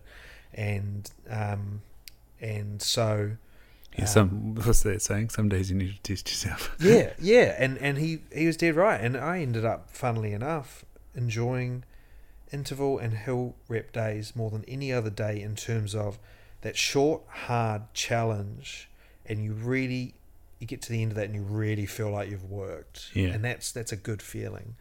Um, so that's that's sort of how the the interest developed. It definitely ramped up throughout COVID. Um, I had a couple of false starts with Tarawera with the 102, first being with my injury, and, and this was a, a recurrence of the back.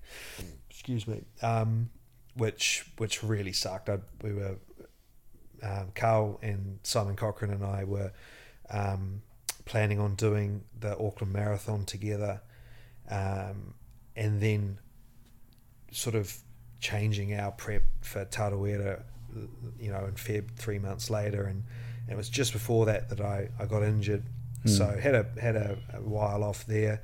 It happened in level four, couldn't get any treatment. So again, that's what what should have been a week became like ten weeks. Yeah.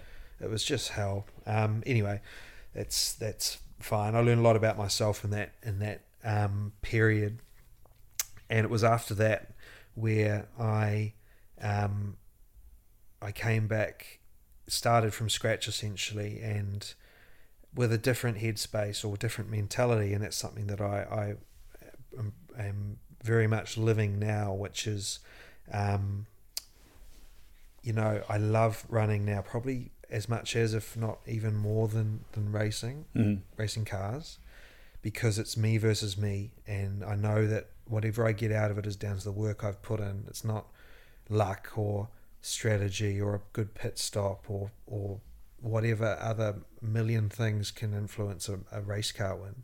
Still a great feeling winning a race in a car, but um, I like the personal challenge of, of running, um, and like I say, the, the general health benefits, body and mind. But when I'd gone through this this hard training block with Carl, um, and again, this is no criticism of him at all. He's great at what he does, but it started to feel like work. Mm. And then if I wasn't hitting a target, I felt like I'd failed. Mm. And that took the fun out of running for me, which like I love going out the door, whether it's running down the lake, getting in the bush, going down Spa Park, heading up Hanua, Hanua um, sorry, not Hanua, uh, Tauhara, right Mm. behind us, wherever it may be.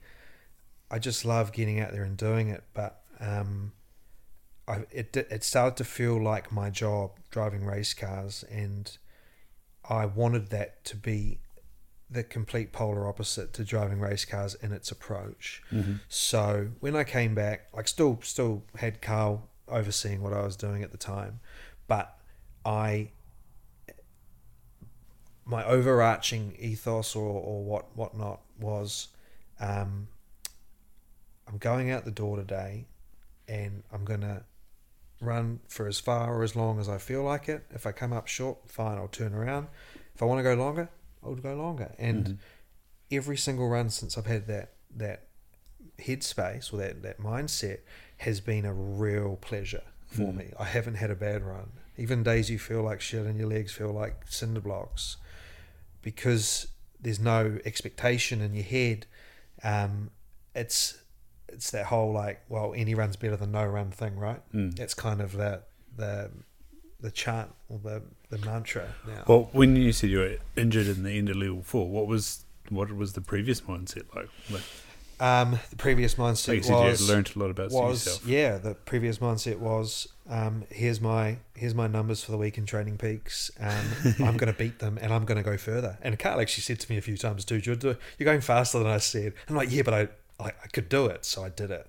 Like we'd do we'd do some interval days where, um, you know, we'd we'd could be descending ladders from four minute Ks down to three thirties, and I'd make sure my last one was a three twenty. Hmm and or I'd make sure all of them were 10 seconds quicker than the target. And like and he did you know full, full he, he said to me a couple of times like it's great you're doing it and you're ramping but like save the body because we've got a long journey ahead Mm. so it's, it's definitely partly me So he gave you a bit of a framework in the training. That's Yeah. where the coaching was. Good. yeah, and and you know like again i'm a i'm a carl's the same i mean he's he's you know we we laugh about it a lot we're the kind of guys who if you get told when you're injured you can be back doing it in three months you'll try and do it in one Mm. and a lot of it's a very stoic not stoic sorry a very stubborn mentality i'm trying to care for my body more now than i used to but historically that's been how i've been Mm. and so, yeah, if I see a target, I don't want to just match it. I want to beat it. And um, and in many areas of life, that's a great that serves you well. But um, I'm not a professional runner. I'm never going to be a professional runner. It's it's a passion of mine. I get numerous benefits from it. Um, but primarily, I just love being out in nature and, and just exploring, man. Mhm. So that's how I do it now, and and um, I'm going to do the Old Ghost Ultra next Feb, Mhm. which will be awesome. I've never been to the west coast of the South Island, and um, my plan, like obviously, I, I know from from two two years now, um, doing sort of build up blocks and tapers with Carl. I know roughly the structure Mhm. but I'm not going to create a, a set blueprint to get there. Um, I'm just gonna just gonna enjoy my training, and whatever happens on the day happens. Like I'm still gonna obviously give it my all, but you know, if if it's the difference between finishing fifteenth or twenty fifth, and I've really enjoyed the experience versus it felt like hell, then I'd rather finish twenty fifth Mm. because you know that's that's why I'm doing it. it it's I think pushing yourself, challenging yeah, yourself. I think there's a guy. you know. I think he might be Chris O'Connor, no, doc, Doctor something O'Connor. I think he's based in Rotorua. I need to sort of check him down. I think. Okay. And he did the South Island Ultra uh, earlier in the year. It was sort of around. I think it was the same time that Simon was over at Ultraman Australia, Okay. and he got third, and they did it in like seven hours, crushing it along. This is which which event? It was called South Island Ultra. Oh, okay, He was okay. on West Coast as well, but it's, it's a lot flatter. Mm-hmm. And then he got third, and he's like, "I'm not doing an ultra ever again." He's like, "He's like, I'm I'm done with ultras after that." Yeah, It's- and that was it was a similar thing. Like I pushed so hard that I made it un, like unenjoyable. Like, what am I doing? and and that's like, hey, if if Simon, he might have mentioned this on your pod or another one I listened to af- um, recently because uh, he obviously did a big tour Hmm. before and or after. Um, You have to do it again now. Jesus. Yeah, I know. Far out. What a what a machine. Um, but it, it may well have been on yours. I listened to your pod with them doing the arterial, which is so boring. But but your pod with them made it good, um, chatting away. But but I think Simon, I, I, it was your pod, and he's, he's he made a comment, and he said. Um, it's not hard to run an ultra. Yeah. It's hard to race one Yeah. and that really was like an aha moment for me because I'm a racer, but when it comes to running, I don't know if I am. Yeah. Like I'm a smart pacer, and um, you know I probably more often than not would beat my my goal, but I'm never gonna I'm never gonna be a Simon or a Carl, Mm. and I don't expect to be. I don't have that in my wheelhouse. I want to I want to challenge myself personally, push personal limits. That's what I love about about the running community in general. I've never met a more open, um, friendly, welcoming community of people Yeah. from the pros down. That's why I love them. Yeah. We're coming from a sport where everybody's going to stab you in the back, man. Motor racing is a, Oh, Rugby. is an- yeah. it's an absolute. Um, it's just a, a pack of vultures, and you know I've spent my life looking over my shoulder, and then you get to a running event, and you could be you could be the elderly person rocking in in six hours, or the winner who's done it in two, and everybody is equally overjoyed for your Mhm. personal achievement, and that's just that's that's really powerful stuff, man. I love that. Um, start of the year, I got to go down. I was in Wanaka and got to go up Roy's Peak with um, Oh. Ian Evans, and I was just like, "This guy, like, it was just like awesome jets going up the hill." And, yeah. and like, I've been, you know, trying to get in some training up Tauhara, and then I was like, "This, this thing's only half the size." Yeah. and yeah, just you know, going up here, um, I kept getting, I guess, mini compartment syndrome in my calves, and so we were just like trying to navigate that. It seems to have come right. Um, I think if I put my sort of calf socks on, then then it comes all, all good. So I just have to remember that. But yeah, he's the same. Like you know, his They're just normal people. yeah, one of those people that's completed Revenant. He'd done, Yeah. he'd been on some mission somewhere else, and like that's what I love about Ian as well. He just does missions. Mm. He'll you know does does his Roy's Peak on Friday, and then he'll go some valley with with some mates another day. Works on the ski fields now and in the shop in town and things. He's yeah, just normal people. It's awesome. They are. They Yeah. are. Like I, you know, you meet uh, a top athlete in any other conventional code because obviously you know ultra running and, and ultra sports in general are very niche sports. Mm. Um, you think motorsports are niche, but man, they're real niche. but but you know you could be chatting with a Sam Harvey or a Simon or a Carl or or a is it Harvey Oswald or who? Yeah. is it Oswald? Yeah, the guy that was racing with, you know, there's big names in the space. Um, I'm sure Kilian Jornet is in the same realm in that sense, where I, I'm sure all of those guys would just meet like you and I have earlier today, and there's no, there's none of this. Like we're Mm. just two people having a chat. Um, they're very down to earth generally. These people. I wonder, I wonder if running as well, and especially when it comes to ultra, like you say, any run can be different. Mhm. So like, I- I'm sure athletics is different because it's like Oh, very, yeah. very Oh standardized. yeah, I feel like there'd be a lot more. you know, Whereas this is kind of like show up on the day. What can you do? Yeah, yeah. Yeah, and if you get injured, well, guess it's not your day. And you know what else is is I think amazing for the the burgeoning ultra sport as a whole is um, just how and you wouldn't have picked it, but just how much of a a leveler it is between the genders. Like Mm. you've got Ruth Croft and others who Yeah, I know um, Helen who Woodworth. beat the men She's a beast. and and not and again, I mean, like I I say that um, in the sense that like Or Tip- Courtney Dauwalter as well, well. typically any sport that uses muscles and testosterone, there is a general a, a genuine gender gap, um, and that is not sexism. It's just science and biology. But in terms of ultra running, the women use this. They don't Yeah. have the as much ego, um, and they are smart pacers, and they listen to their body and their mind, and come the end, more often than not, um, they've either won it outright or they're always in the top three. Mm. And it's like, how cool is that, man? Mm. Like, you know, most of them are half the size that we are. yeah, But that might just, help. They just but- keep, yeah, but they just keep charging. And so I think, you know, in terms of the world we live in now too, like that can only help. Um, well, you you know, mate, like two three years ago, no one knew what an ultra marathon was. I feel like every every second or third person now knows someone who's doing ultras, Yeah. which is awesome because, like, it's something for anybody from any walk of life to achieve something they never thought they could and like you know obviously the old saying that life life starts at the end of your comfort zone Mm. and um, there's no bigger pain cave than going and running 100k or 100 mile or whatever it may be or climbing these stupid hills Mm. and thinking what the hell am i doing here like your, your doctor mate said um, Mm. And then getting to the end saying i'm never going to do that again and then next week Three like, days right, later, yeah. what am i doing next Yeah, my, You know? my like I, I did 54, and my old man's like, oh, would you do that again? I was like, what did "Yeah." you which event was that So I was, I'd entered 101. Big thanks to Helen. She was like, "What's the longest event?" Always enter the longest. yeah Yeah, but I made the probably wise decision to do 54. I did. It was um, Aotearoa Ultra, so I was on Banks Peninsula.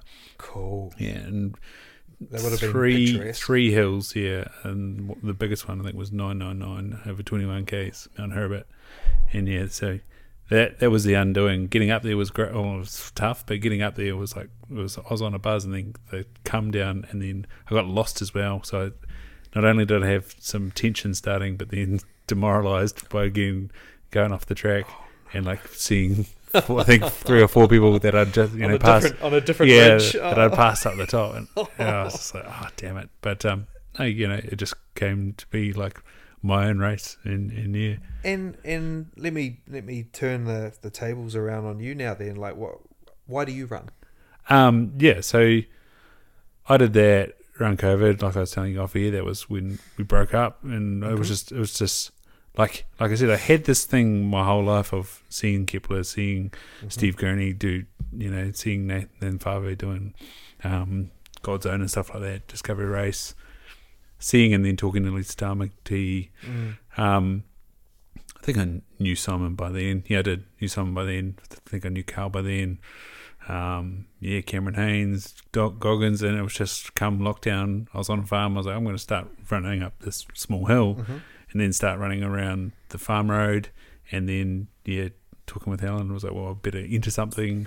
And then so it was just like, right, there's no time like the present. I've finished playing rugby. Yeah. Um, I was on my own, and it was like, right, let's do something challenging again. Mm. And yeah, like it was interesting. The lead off at, at the Aotearoa Ultra, there was some guys that were doing a training run for um, what's it called uh, T- TUM, Yeah. um, yeah. Tarawera. Yeah. And yeah, sitting on the bus, hearing them talk, I'm like, well, I guess I won't see you. and, then, and then there was But you never know that Yeah, either. yeah. Like you got the hard outs with all the gear, eh, who you're you're off. You're like, well, they're either going to win it or they're just absolute pretenders. Yeah. you get the opposite. You get the guy who just looks like he's rocked up off a farm in gumboots, who Oh. ends up winning the thing. Well, that was the Kepler, Kepler the whole time. Eh? It was just like, who, are, Yeah. who the hell are these people? Like they're not, like I say, they're not athletes. They're just no, musterers off the hill. They're just absolute goats. and also what what- you know what you you just said. You know what I find fascinating about um, about the trail running I'd never done a marathon or a half marathon. Yeah, neither had I. And but we all find our way to it for our own reasons. Yeah, But I feel like once we're there, we stay for the same reasons. yeah, and that, and that's and that, I'm a bit like you. Like I did the 54 and realized that was probably like the 101 was definitely too much for me to chew on, Okay. but the 54 was just probably just right. And then I did it, and that immediacy was like, nah, I probably wouldn't do that again. And then, like you say, three days later, you're like, oh, what else could I do? Mm. And like I know Poronui has the uh, tr- trail That run, looks yeah. beautiful. So yeah. I've walked through Poronui three times now, and I'm like, yeah, I'll come and do the half here. Mhm. And then like me and my mate did um, Tongariro. We did 26k on Tongariro, and I was like, that was fun. Mhm. Did the river trail. That was we did 30k's on the river trail. That was fun. That's did you Yeah. start at Atiamuri and head through to the dam? Uh, so we did the car back, Went up to the dam to Jones Landing, back to Mhm. the car park, and then we had to do a couple more down the road. Have Yeah. you done the timber trail? no. That's a good one. So I go. I do go hunting over near the um, Arataki Swing Bridge. Okay. and so that can go up to the timber trail. Yep. Yeah, and then like um, when I was in Hawke's Bay, I did. Um, there's a trap line um, along the Mohaka River that Mhm. I'd done uh, over a New Year's, and then I went back and ran it. So that was like a 26k loop with a big ass hill in it. So that's what I was going to say. Living here, there's a network of huts out there. Like you could fast Yeah. pack that awesome. the the the hard um the hard thing with well for me I don't know what you drive but um a lot of the trails around here in the Kaimanawas and all you got to have a four wheel drive to get into you know like man there was one 20 30 k out on the Napier Taupo that I did on a whim one day um and for whatever reason I, my car might have been getting a service so I, I jumped in my dad's ute yeah, and holy shit like the ruts on the road going in would have been a foot deep oh, shit, um, yeah. and so there's no way a Well, there's no I- way a BMW's yeah, I went to I went to go into Waipunga one time, and it was like Friday after work. is that Yeah, on the I Napier that might It probably it. is it. yeah, Yeah. And I sort of, um, oh, it was like one of those like on a whim didn't look at the maps well enough Uh-huh. type thing. that was me And so then I was like pulling right because I, was like, I think I need to go right and going down these little forestry tracks. And I'm like, no, no, it's not this one, not this one. Then sure enough, I get up, get um, get up the next day. I was in Hawke's Bay, but then I gave up and just sort of moved my GPS around a little bit. I was like, oh, that's where I needed to go. Like it was just I hadn't zoomed in enough to Mhm. see that I had to go back on the road and then around and then yeah. even that you know even that little bit of unknown that little bit of danger is part of the fun of just exploring somewhere you've never been like, oh yeah. like, like if I'd turned up and I couldn't drive my car through there then I guarantee I just would have parked it up where I could and just been like well I'm just going to follow this road on my feet Yeah. see where the trail starts and go from there like it's like there's no rules No. you know the only rules is carry die bag you know? Yeah. well, that, that's that's a um, the thing with that Mohaka one. It was like 26k by myself. I was like, I know where the hut is. Mm. And I'm like, and it's there's two huts on that loop, and it's like, well, I guess you just walk. And I had a had a EPIRB with me, so Yeah. and I've got a bit of EPIRB now that's way smaller. So like that's that's a cool thing. But Mm. yeah, no, it's def- definitely awesome getting out in the bush and oh yeah and like I want to get better at hunting, but at the same time, I'm like quite happy now to just go walking, and then it's like, well, maybe I'll just go running, you know, Mm. and, and yeah, this is pretty cool forest just there. Oh, I know. I Yeah. know. I mean, there's so much we haven't explored. I, I even earlier today, I was, um, I didn't realize um, until I googled today, but I was thinking to myself, where can I go out here around the area and get more vert because Tauhara is not a run, as you Yeah. know. It's it's a hike up, run down, um, and the I don't know. Someone's done it in 26 up and back uh, to Oh, the top. Up, up. I was like, that's Okay. pretty fast. That is fast. Jesus. I think I've gone up and down in 50, but not. uh, Up would have been about thirty five of that. how, how do you how do you attack the running side of things? I can I can run to the fence, and then I can sort of do small little bits up to where you do the big right, Yeah. and then I can run the whole ride and back again, and then do little bits all the way up. I then, think that's one of those ones where it depends on how motivated you are on the day, right? Like, um, like there are days where even the farmland feels like hell, and you're only just getting started. Yeah. But, but as you well know too, having having done some running, um, you're unless you're having one of those days where you've just got a, a, a fire lit under your ass, yeah, um, you're quicker to power hike and more con- uh, more better at conserving your energy than you are trying to run anyway. Yeah. So, um, you know, one of the best pieces of advice I ever got in terms of trail running, at least in terms of long runs, is if it's above your eye line, walk it. yeah, Um, and you know that's not a a, um, a firm rule, but in general, if it's steep, just walk up it, save your legs. You know you're going to save half the energy, and and um, may have been a conversation I had with Carl recently because he did a lot of training in the Hunuas um, before he had his surgery and all Yeah. a couple of years back, and you know he worked out by doing some splits on his watch that um, the the steep inclines, the power walking versus the um, the trying to jog it, the gain or loss was negligible. Hmm. But you get to the top, and you've either gassed yourself or you've got a whole bunch in the tank. So, um, you know, no, you couldn't have this conversation with a road runner because they wouldn't understand that um, that walking's okay. that was the beautiful thing with, with Ian, Ian going up Roy's Peak. okay. We got to the bit the, the, the, at the start, and he's like, "Oh, this is real steep, and we tend to walk it." It was like straight away, like valve, valve, valves off, like yeah, yeah. And then I was like, "All right, well, let's try run this." And then I started getting my calf issue, and he's like, "Oh, that's cool, let's walk." yeah. And then yeah, and then we got to the top, buzzing. We weren't that far behind the absolute weapons that were basically running up. Yeah. And then we all came down, and I was like, "Well, that was that was awesome." And it was still like, I think the first time I'd ever walked it did two and a half hours, and I think we got to the top in about an hour. And I was like, "Wow, that was so much faster." Yeah, the, yeah. I haven't done Roy's, but I've done Ben Lomond. Oh yeah, that looks Um, awesome. And you know I did it on a on a shitty day. It was it was snowing um, for the last trig, Yeah. um, and man, it was fantastic. there was someone that did it the other day, and they ended Like up in deep time? deep Oh. snow. Okay, I was like, Oof. but they, because they they're both about fourteen hundred meters. I think Ben is a little bit higher. Okay, Yeah. yeah, because um, and there's multiple ways you can go too. Like with the Ben Lomond one, you, you start it obviously by the gondola, but there's a couple of ways to go until you actually get to the open ridges to Yeah. head up to the top. Um, and I'm not sure whether I took the good or the or the easy or the hard one, but regardless, it, it was yeah.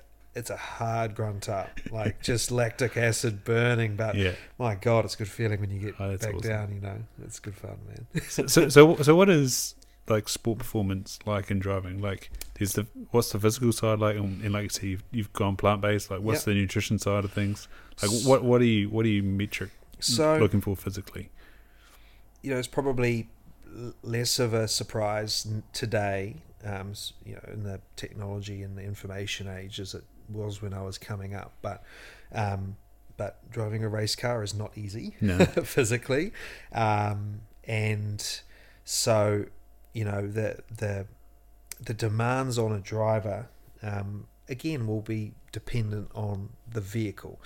So closed cockpit cars like what I drive is more situated around heat than it is around G-force. Yeah. So Formula One, the actual physical act of driving the car, turning the wheel, pressing the pedals is not that taxing, but the load on the body from the G-forces and the neck is through the roof. Like Yeah. you wouldn't. It's like a fighter jet. Ui, Oh, is that you or me? I think that might be the the uh, the I know what it'll The be. iPad? Yeah. It'll, what what it'll be is my stepdaughter calling her mum from Japan. Oh, okay, okay. yeah. all good. Um, so yeah, so the the open wheel stuff is is that side of things, G forces, neck training, yada yada yada. But but there's not a lot of like you know load through the shoulders or the legs with the the, pedal input. our cars, closed cockpit, um, obviously no air conditioning, things like that are all adding weight. Mhm. So everything, you know, our, our cars, don't think of it as a road car that you put a roll cage in. Uh, there's a factory line. They're a purpose-built race car. The silhouette may look similar to a car that you know on the road, but they are a race car. So there's no mod cons. Mhm. They're not very comfortable, to be fair, but it's bloody hot. Mhm. Um, you know, uh, uh, the upper end of the scale in terms of cabin temperature in Asia is in the 60s. Fuck. So you're in a sauna. Yeah. You're in a sauna. You're in a three-layer um, fireproof Nomex race suit, which um, you know, you know, like they're getting better, but you know. Um, growing up, you go to your nana's house and they have those really shitty, scratchy blankets. Mm. Like that's kind of how they used to feel growing up. Now they're thankfully a bit more comfortable, but still thick. Um, and they're obviously there to stop you from going up if you catch Are they fire. wool? Um, they're like a, a mix of wool and uh, it's called Nomex, Mhm. um, but basically fire retardant. Mhm. Um, so got all of that. You're obviously super tightly tied in as well. So if you've ever suffered from claustrophobia and you're put into a closed environment in that heat, it's not a good not a good place to be. But then also because our cars are three times heavier than an open wheel car, um, the the load that you have to put into steering and, and pedaling Mm. is a lot higher than than an open wheel car. So there's a, a muscular element too. But um, Are you, are you clutching? No. no, No. no, not anymore. Yeah. Um, I, when I came up, yes. When I came up, it started six speed H pattern or five speed, depending on the car. Man, I drove an HQ Holden when I was 14, raced one, and it had a column shift. I had three on the tree. Man, I did one race, one race week, weekend, and I've never had so much fun. Like I just felt like I was like a bus driver or a taxi driver. Like I shouldn't be doing this. You know, it was bizarre. Um, so came up. Thankfully, I, I think driving real real cars where you had three pedals and blah blah blah. Now it's two pedals like a go kart and paddle shift, and in many cases hand clutches and all these other really tricky things. What, what do Um, they need the clutch for? So the the hand clutch will be like a semi-automatic thing. So you'll um, you'll pull uh, what's called like a go pedal, and that will engage the clutch. And then once you actually start pressing the throttle, it'll engage drive, but it all does it for you. So it's not like a clutch that you have to like feather out like a foot. Mhm. Um, it's just like a switch. Um, man, it's far beyond me. I'm not technically minded whatsoever. As long as it So the engineering skills need to get passed on. Oh shit! No, no, um, no. Uh, I'm two things. I am, I am not a car guy. Believe it or not, I, I like driving, but I'm not a car guy. So, like, man, my dad could tell you some stories, embarrassing stories about me trying to change my oil and things in the in my early days. But I, I get my my jollies out of the art and the dance. I guess I, I like to think of it as a dance of driving a car fast on its Mhm. edge. Um, so the the heat factor is the the key um, focus in terms of the the physical demand because obviously in terms of um, the the drain on your hydration and your electrolytes and your minerals and all, um, if it's you know even on a on a cool winter's day, it's still in the mid forties. Um, you're in the car for typically up to about an hour and a half at a time. Um, that's what we call a stint. So that's a Mhm. tank of fuel or a set of tires, whichever comes first. Generally, from that point, you'll get out and swap with another driver, but depending on the race and how you're feeling, you could double or triple stint. So you may be in the car for up to four and a half hours at once. Wow. Um, and so um, you're obviously, you know, you've got some some G-force elements, and you've got the the inputs in the wheel, which requires some load and and and and you know heavy heavy braking because we have ABS, which a lot of people won't realise. Um, 12 stage ABS, so typically you run it very low anyway because you still want to have some feel in the pedal, but it will stop you from obviously torching a tire, locking up, and ruining your race. If you're racing for 24 hours, at one moment could completely cook you. Um, so, you know, I mean, personally, I still love the old style, but that's the the way it is. Every car and GT's like that. Um, so, you're you can never really train to drive a race car better than driving a race Mhm. car, but I mean that's not feasible, right? It's a very expensive sport. You can't. I can't just go out to the track every day and do laps. What does the simulator provide? Just Nothing. I hate nothing. them. Yeah. Don't talk to me about simulators, Ryan. yeah. Um, no, no. Look, uh, they serve a purpose. Um, I I would definitely I like them in terms of if you had to learn the layout. of- visualization, right? Yeah, if you had to learn the layout of a new track, guys like SVG and stuff, li- like they've been sim racers forever, ever since we came up racing in the junior stuff together. And he, he, I think he mentioned recently, and I saw a quote, um, and he said, like, sim racing doesn't help me become a better racer, but it keeps my mind body connection sharp hmm re- reflexes and all, which I, I totally vouch for.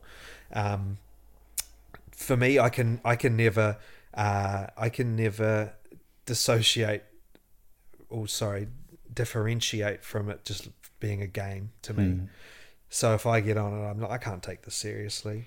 I- I Slight, couldn't slight tangent with SVG. Yeah, The whole left side, right side thing is that just Americans just being Ameri- Americans? Yeah, doesn't- Yeah, because that's right. All the I've done videos. I've done both. yeah, and- I've seen videos of you on and both I- sides of the car. And it's like, well, these Americans are going No. on about, oh, he's driving on the different side of the car. I'm like, I'm sure that's probably not big, I've big deal. never once. It's never even entered my mind swapping the side of the car because you're so finely tuned in terms of depth perception um, and spatial awareness that shifting yourself a meter either way, like you're just recalibrating instantly in your brain. Like it, it it's not even something you consciously think about. Yeah. So that, yeah, they're just they're just harping on.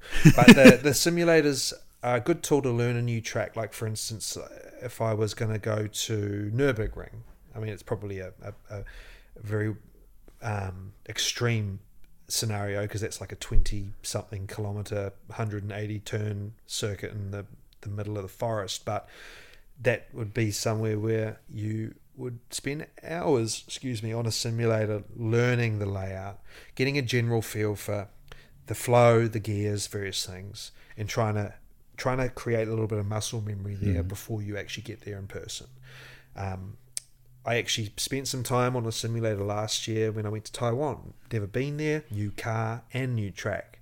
So we had quite a sophisticated sim that the team had. And for the first time in my life, I actually treated it seriously and spent, you know, spent a few hours over a couple of days on it. And when I got to the track, I actually did feel like I hit the ground running. So from that perspective, as a springboard, it's great. But I wouldn't use it day to day just for, for upkeep. Um, physical training there's plenty of methodologies around um, how you go about it. I mean, if you if you can train in the heat, then do it. But how is that feasible? Like either train in a sauna or you live in a hot climate. Neither of those typically are where you're going to be. Um, so, what you'll generally find is that um, most drivers will do some combination of um, of a triathlon discipline. One generally cycling or running. Mhm. Um, cross training built in, obviously some some some strength work um, for those who who can stomach it, the mobility stuff, um, but it would be more so around sustained endurance at a certain heart rate, um, because again, you can never replicate the the forces that go through you in a race car without driving a race car. So you just need to be generally fit. Mm. And of course, the fitter you are physically, um, the more you're going to protect and insulate your mental fitness. Because if you think about, again, think about being in a sauna and trying to do chin ups and pull ups and do a workout and there, do a hit workout. Mm. The moment that you start in your brain, um, either A, through lack of hydration and all, which is its own thing, or, or nutrition, but the other, the moment you start saying to yourself, man, I'm getting tired, you're done. It's Mm. over Mm.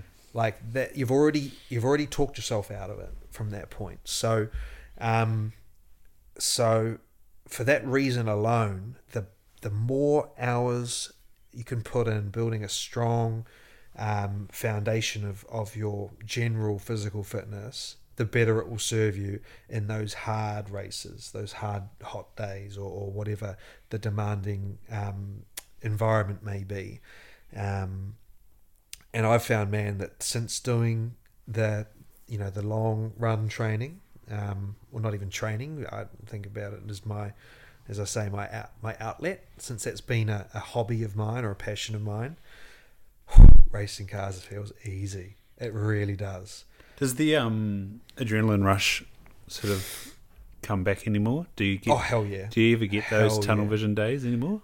You, I don't get all of that that overload of Yeah, how does how do you handle nerves and sen- um, nerves and pressure and all all that shit's gone now thankfully i think the only time i'd really feel like super super nervous before a race is if like let's say you're starting on pole in a massive event or there's a lot on the line um, then of Hmm. But course once the- you start, that'll roll, but, roll but- off. yeah but in Yeah. general um, that whole start line feeling you get it running too you Yeah. know you line up at an xterra or at an ultra and you're like whether it's because you're nervous or excited, you just there's just a, a vibe about it, and you know your baseline heart rate.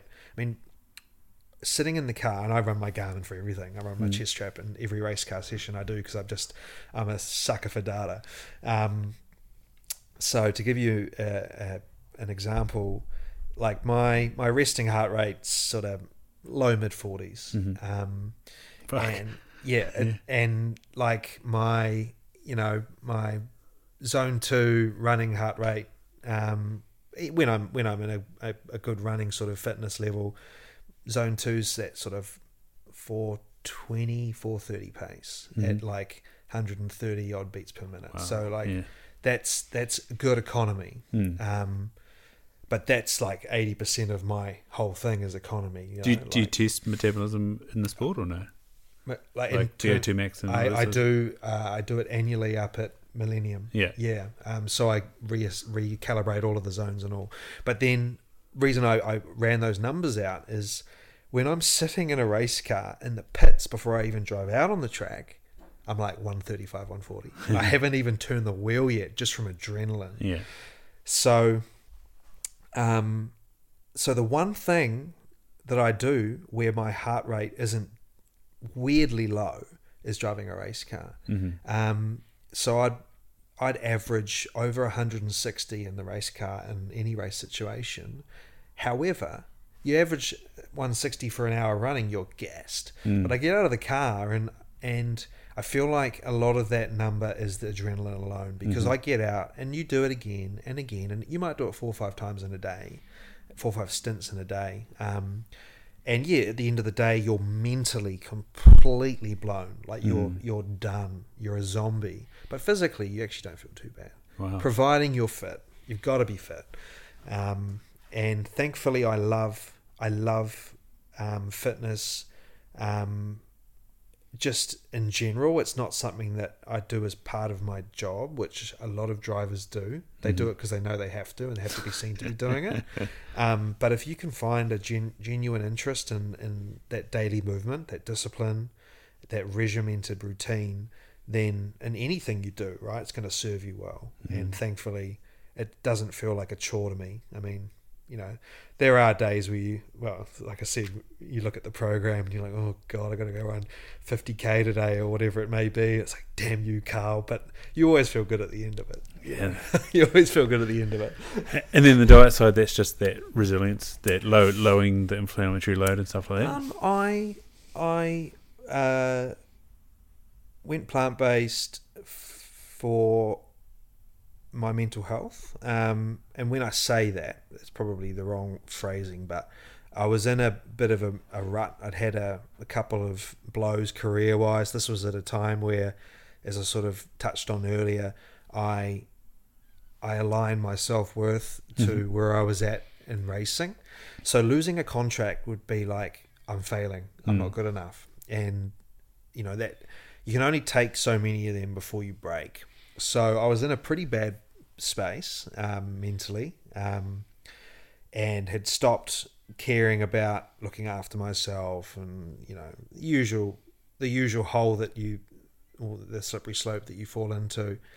Um, and it reached a point where I knew I had to, to do something, and I had followed the um, the journey, if you like, of Adam Thompson, the former All Black, mm. who who owns the the agency that I'm with called We Are Tenzing. He's become a, a good friend over the last few years. Oh, does he run that? Yeah, he, he owns it. He's one right. of the one of the owners. Him and Yeah, Howard Smith. I, I emailed them um, for Ruby Tui like, before, Oh, the, before the World mate. Cup, and it was just like, Nah, yeah, no nah, chance. no So- chance. so- She's very busy. So um, Dan, who looks after Ruby, looks after me as well. Yeah. And Dan, yeah, he, he said she's just like, man, you need a full time PA just to check her emails. It's Yeah. mental. well, yeah, I was talking She'd be the, a great chat. Yeah, I was Do talking to put the, in a good word between two beers guys, Alright. and we were just like, yeah, we- did you have the same story? Nah. Just like, yeah, no, we, were- we were a bit let- busy. let me, let me run it up the flagpole. I know, I, I know, I know she's in America at the moment. But Yeah. anyway, um, so Adam was playing in Japan um, and had this really crazy injury or, or, or illness where he, it was like some spine degeneration thing.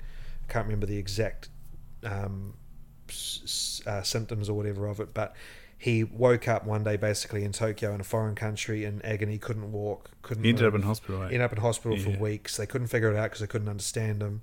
Um, you know, his poor partner was just in in disarray because she's watching her man in in, Yeah.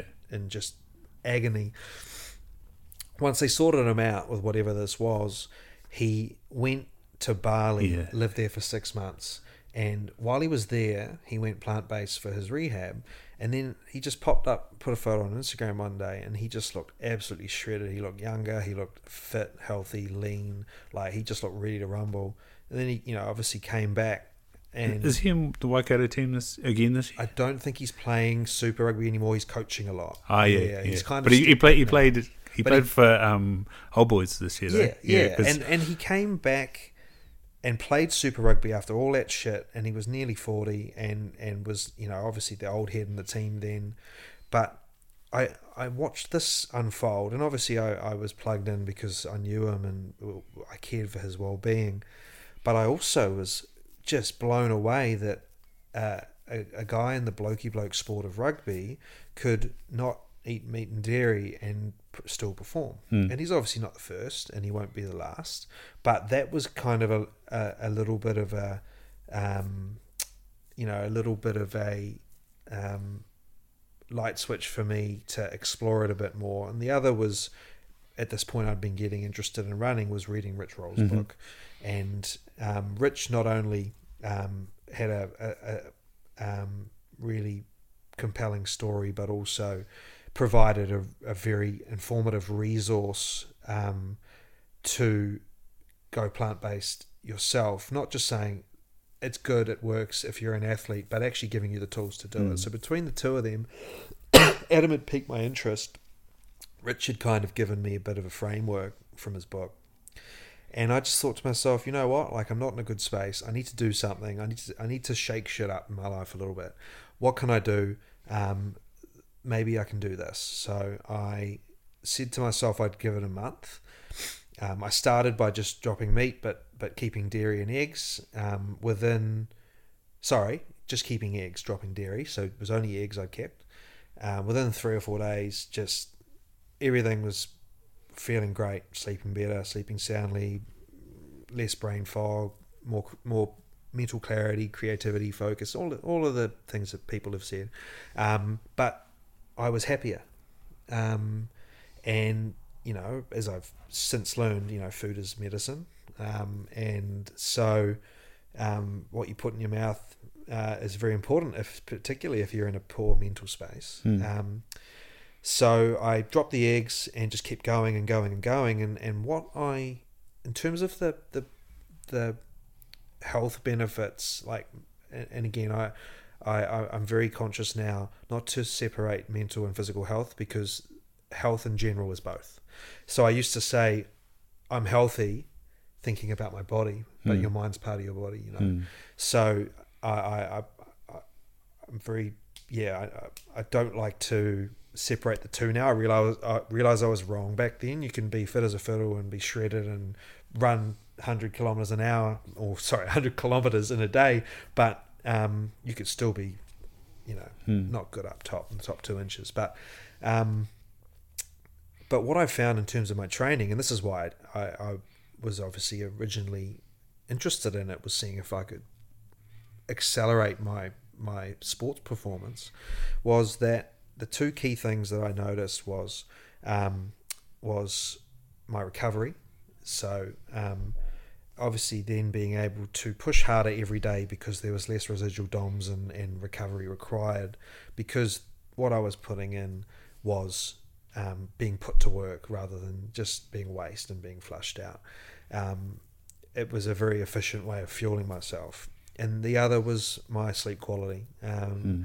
The you know the amount of deep and REM sleep that I was able to, to start getting deep quality sleep, waking up refreshed, ready to go, motivated, like happy, excited to, to face the day. And um, like anything in life, I mean, everyone wants that magic bullet. Everyone wants the the quick fix, the magic pill. I mean, it's this dopamine economy we're in, scrolling Instagram, like instant validation, blah blah blah. But uh, as you well know, nothing in life that's worth having comes easy. But in Mm. terms of the diet, like you can't try going vegan or plant based or any type of diet for a week and expect to see the results. You're a, you're an idiot if you think that by making a decision after a week that um, that's an informed decision. You got to give it time. Um, and in my case, like it only took a few days to actually feel some some benefits, but within about a week, I felt so good. And if there's any um, bearing or, or, or, or justifier for why you do anything in life, it's how do you, how does it make you feel? Mm. Um, and if if eating this way makes me feel good and in, in every way, why would I stop? Mm. So I did it, from that point, like it wasn't something that I had to work at. I was happy to do it because it was a lifestyle, not a diet. Like Mhm. everything kind of lined up when I made that change, and um, and I found that in terms of my my wider life uh, as a whole, it was that change and, and changing your diet is one of the biggest things you can do right? I mean you think about things you do daily. Eating is one of the things you do the most in life. You know you eat shit you sleep. Um, and so it's a huge change but in terms of being more conscious about what i ate and yes it's still primarily for health reasons selfish health reasons but it did make me um, force me to confront my relationships um, to actually realize that I lacked a lot of empathy. I was quite selfish, um, very career driven, which again you have to do to, to be a professional sportsman, but it doesn't have to define you.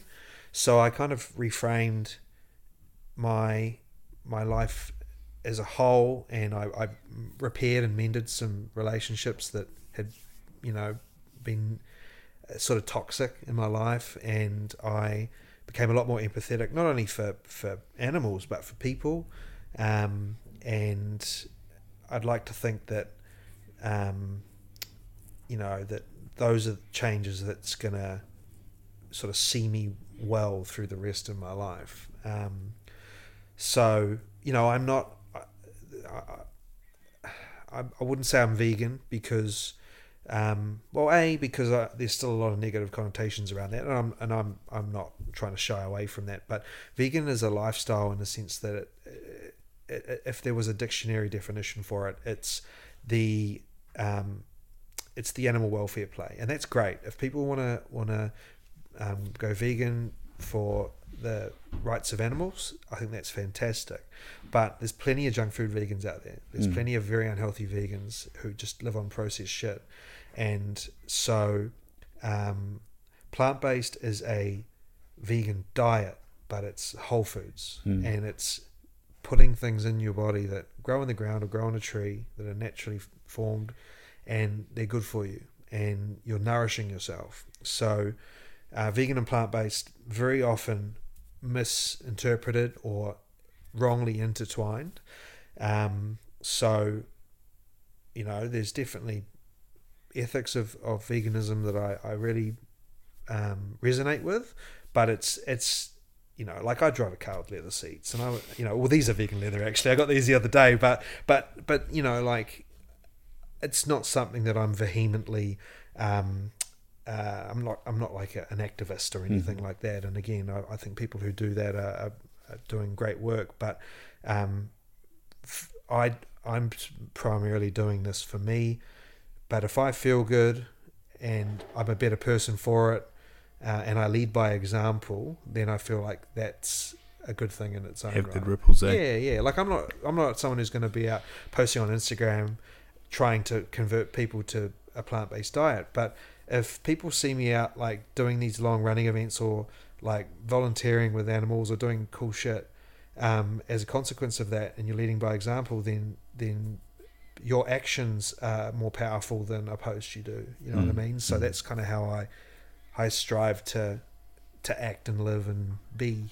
What do you Uh, do about the B12 and the DHA EPA side of things? Do you do astaxanthin? Or? So, in terms of B12, um, I get it from fortified foods like nutritional yeast, stuff Mhm. like that, which I have daily. Um, and then in terms of DHAAs, I get it from like a um, algae based Yeah, supplement. or something, yeah, yeah, yeah. So, although um, of late I've actually uh, I've tried to cut down on my I've tried to cut down on um, my vitamin regimen in terms of seeing if I can swap out for some natural foods. Like the more natural stuff I can get, the better, rather than pill form.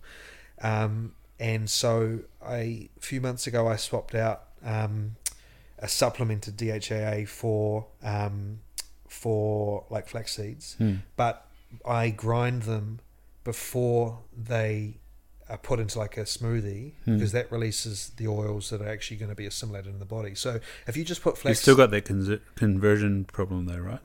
Like about only about thirty percent from ALA, I think.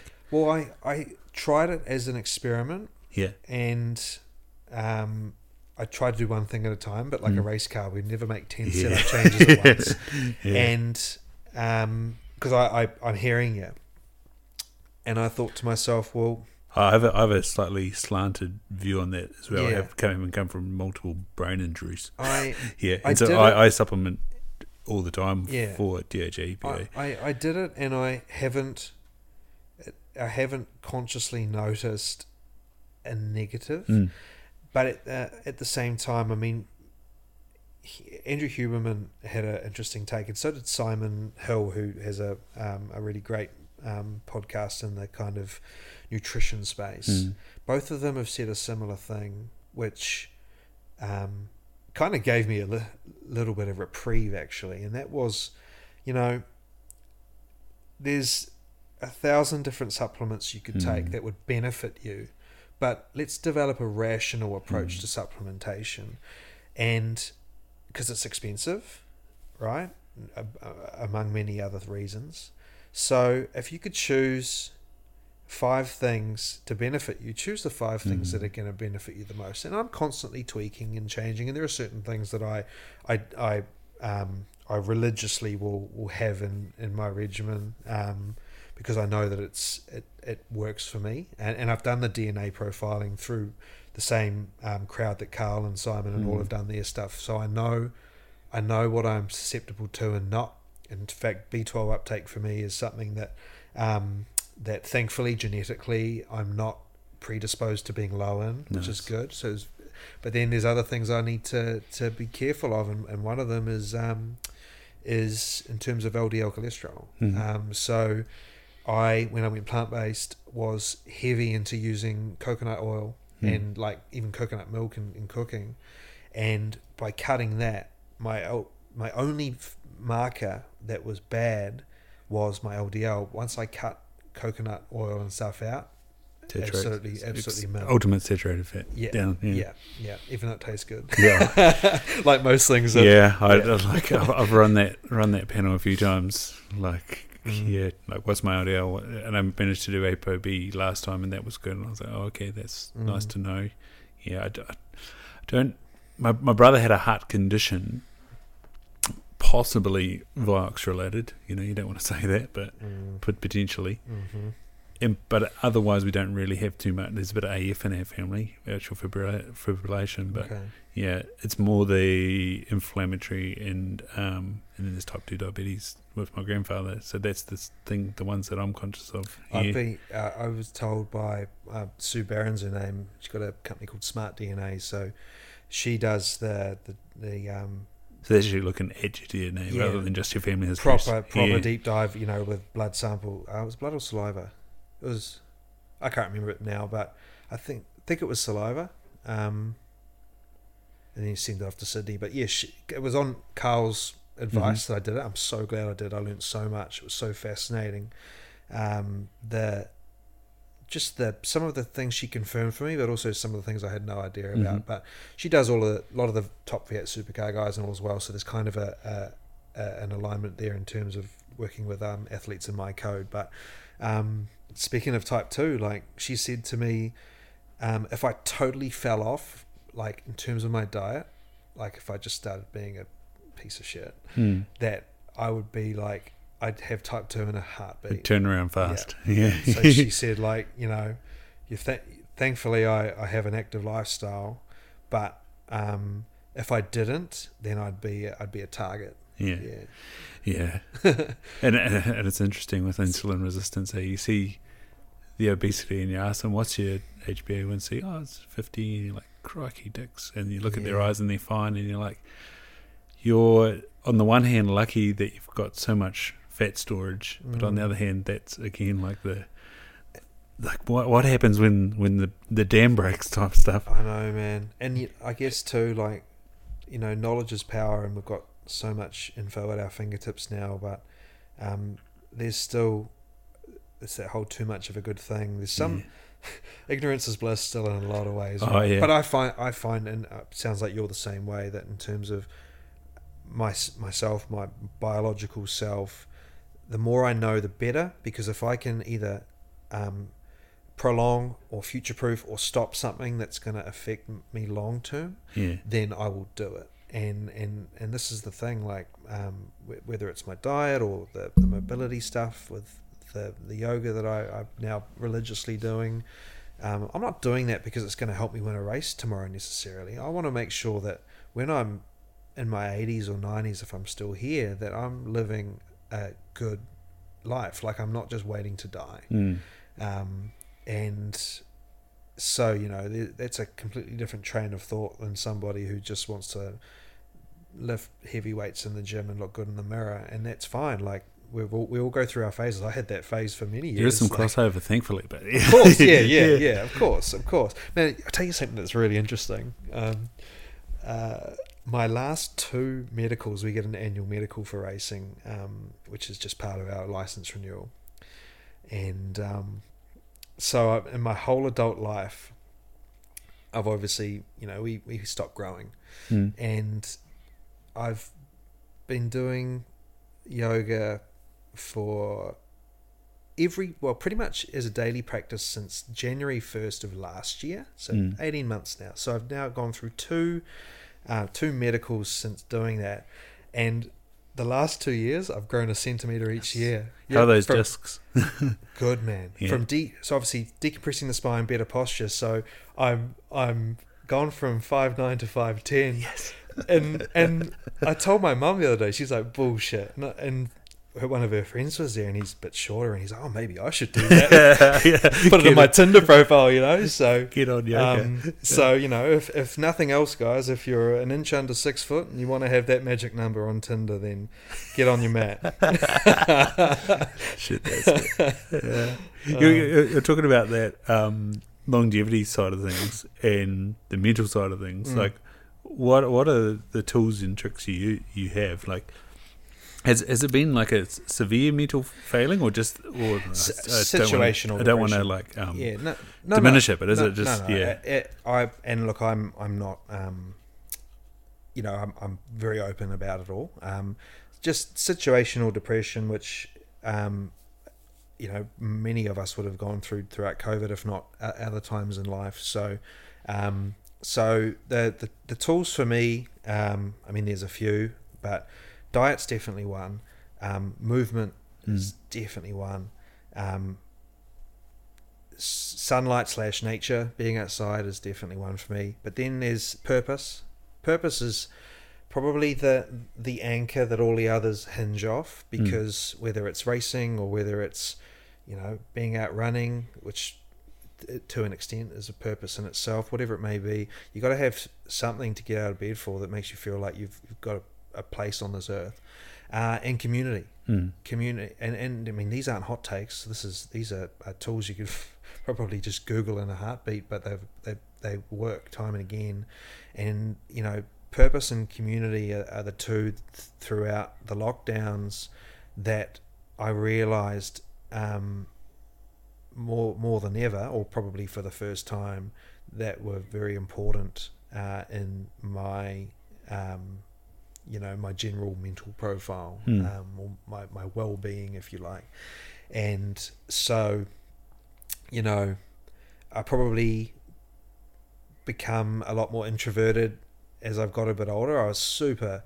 like social when I was young as you do when you when you come of age um, and I've sort of swung the other way now where away from the racetrack and all like I'm just I'm I'm quite a nomad Mhm. like I'm reading books and I'm, I'm out in the bush and I sort of do a lot of things alone and I was quite happy to do that but I um I've made a real uh, effort because even if it's just going out for a beer with some people sometimes you just can't be bothered Mm. a lot of the time, let's be honest. But I've found that since making an effort again in the last sort of year or so, that more often than not, um, I mean, every now and then you're like, oh, why'd I go and do that? But more often than not, just getting out, going and doing it, whatever it may be, even if it's not at the top of your priority list or all you wanted to do that evening was veg out on the couch, it's better to be around people than Mm. than not. So that that that's I mean it, again, you know everybody is different, um, but yeah, diet, movement, um, community, purpose.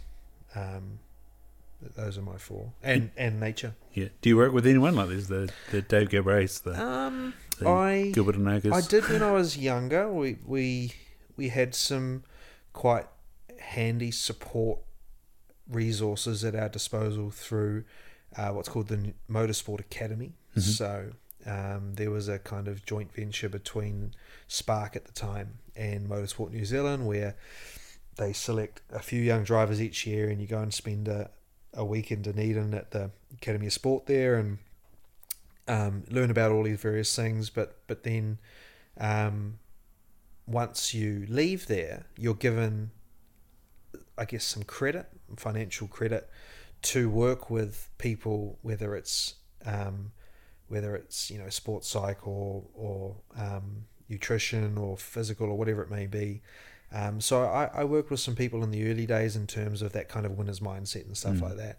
Um, but in terms of like just pure therapy, um, I'm really intrigued by it. I want to do it.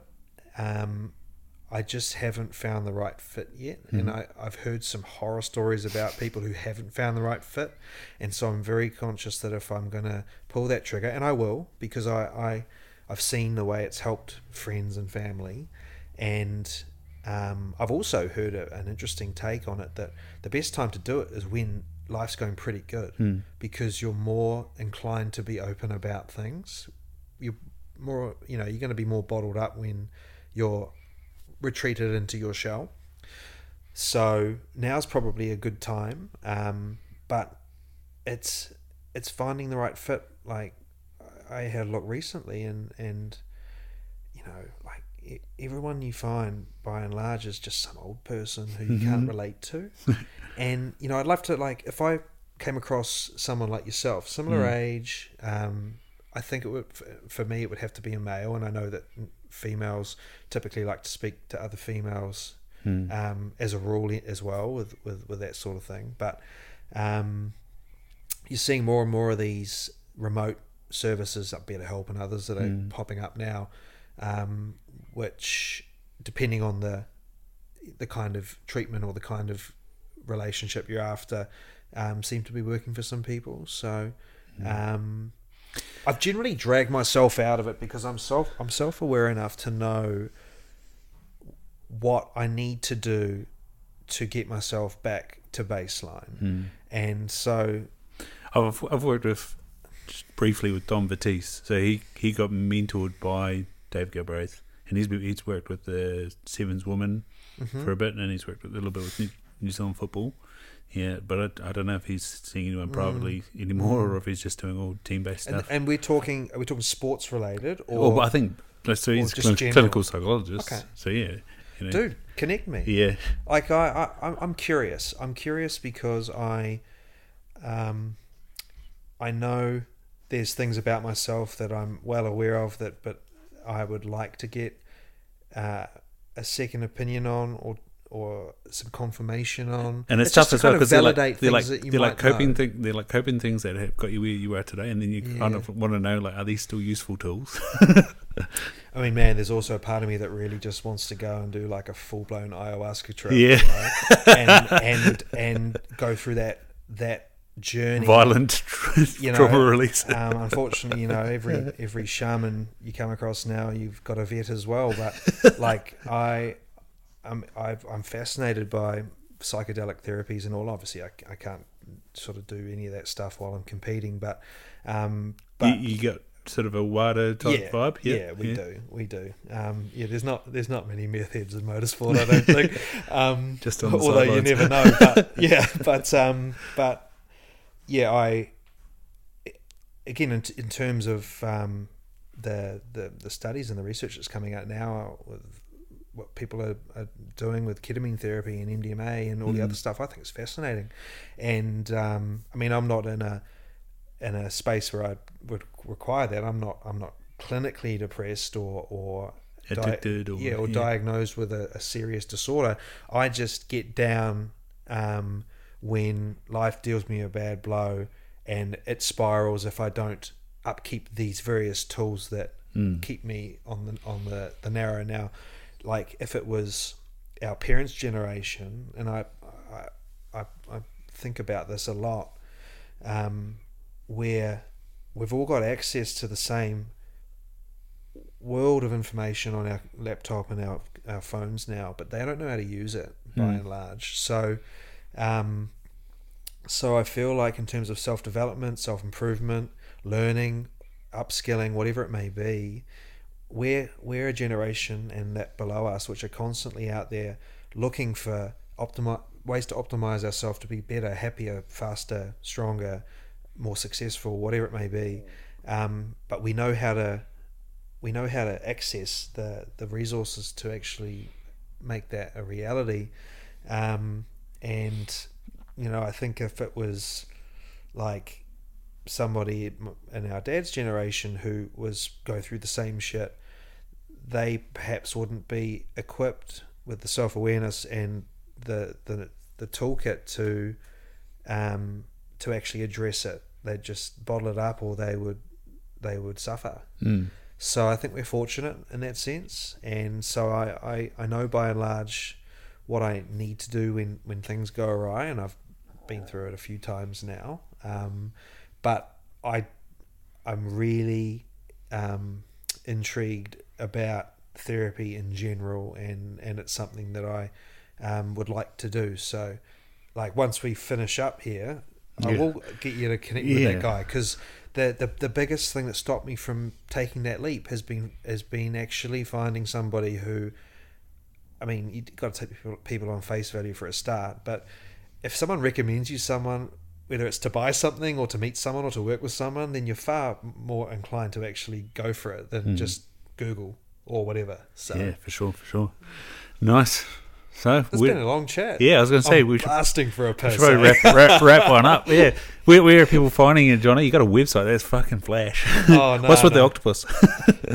Well, um, that's another story. But I didn't realize when I got that done that was that was a, a, a phrase that was coined by um, the neuroperformance guy I was working with. He's a Kiwi who's now based in Switzerland. We did a lot of brain training, so so similar, um, obviously to the physical side, but about um, neural pruning and and and forming um, smarter, more efficient pathways with your brain to body connection. So, like, think of Google Maps taking you the fastest way to somewhere, and most of our most of our brains are taking the long route. And so, so this was about re, retraining the brain to get you there the fastest. So, um, I worked with him for a few years, and man, we made some huge gains to the extent where, um, I guess the way I would would explain it is that things that would happen in the car felt like they were happening in slow motion, decision making. Um, it, it was an incredible uh, experience. But he called me the octopus because he said I could do like ten things at once. Like he, I was like his top guy. Anyway, so we, I got this branding done, and um, then I went to race in Japan, and they've got that whole like hentai tentacle porn thing going on. So they well, they all just thought I was a real creep, which, and it was it was nothing to do with that. And and I didn't even really know at the time that, that was even like a kink of theirs. And, and I searched for it, and I was like, holy shit.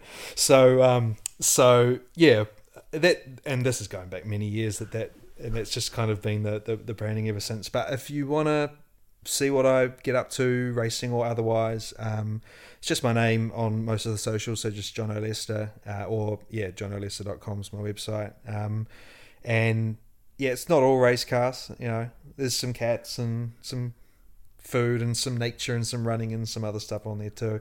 I've been told by by my agent that I need to diversify my feed a little bit because otherwise it's just like I'm a transformer, you know. It's just a bunch of cars on a, in, a, in a grid. So, so uh, if you're into any of the stuff we talked about, connect with me. Yeah. Nice.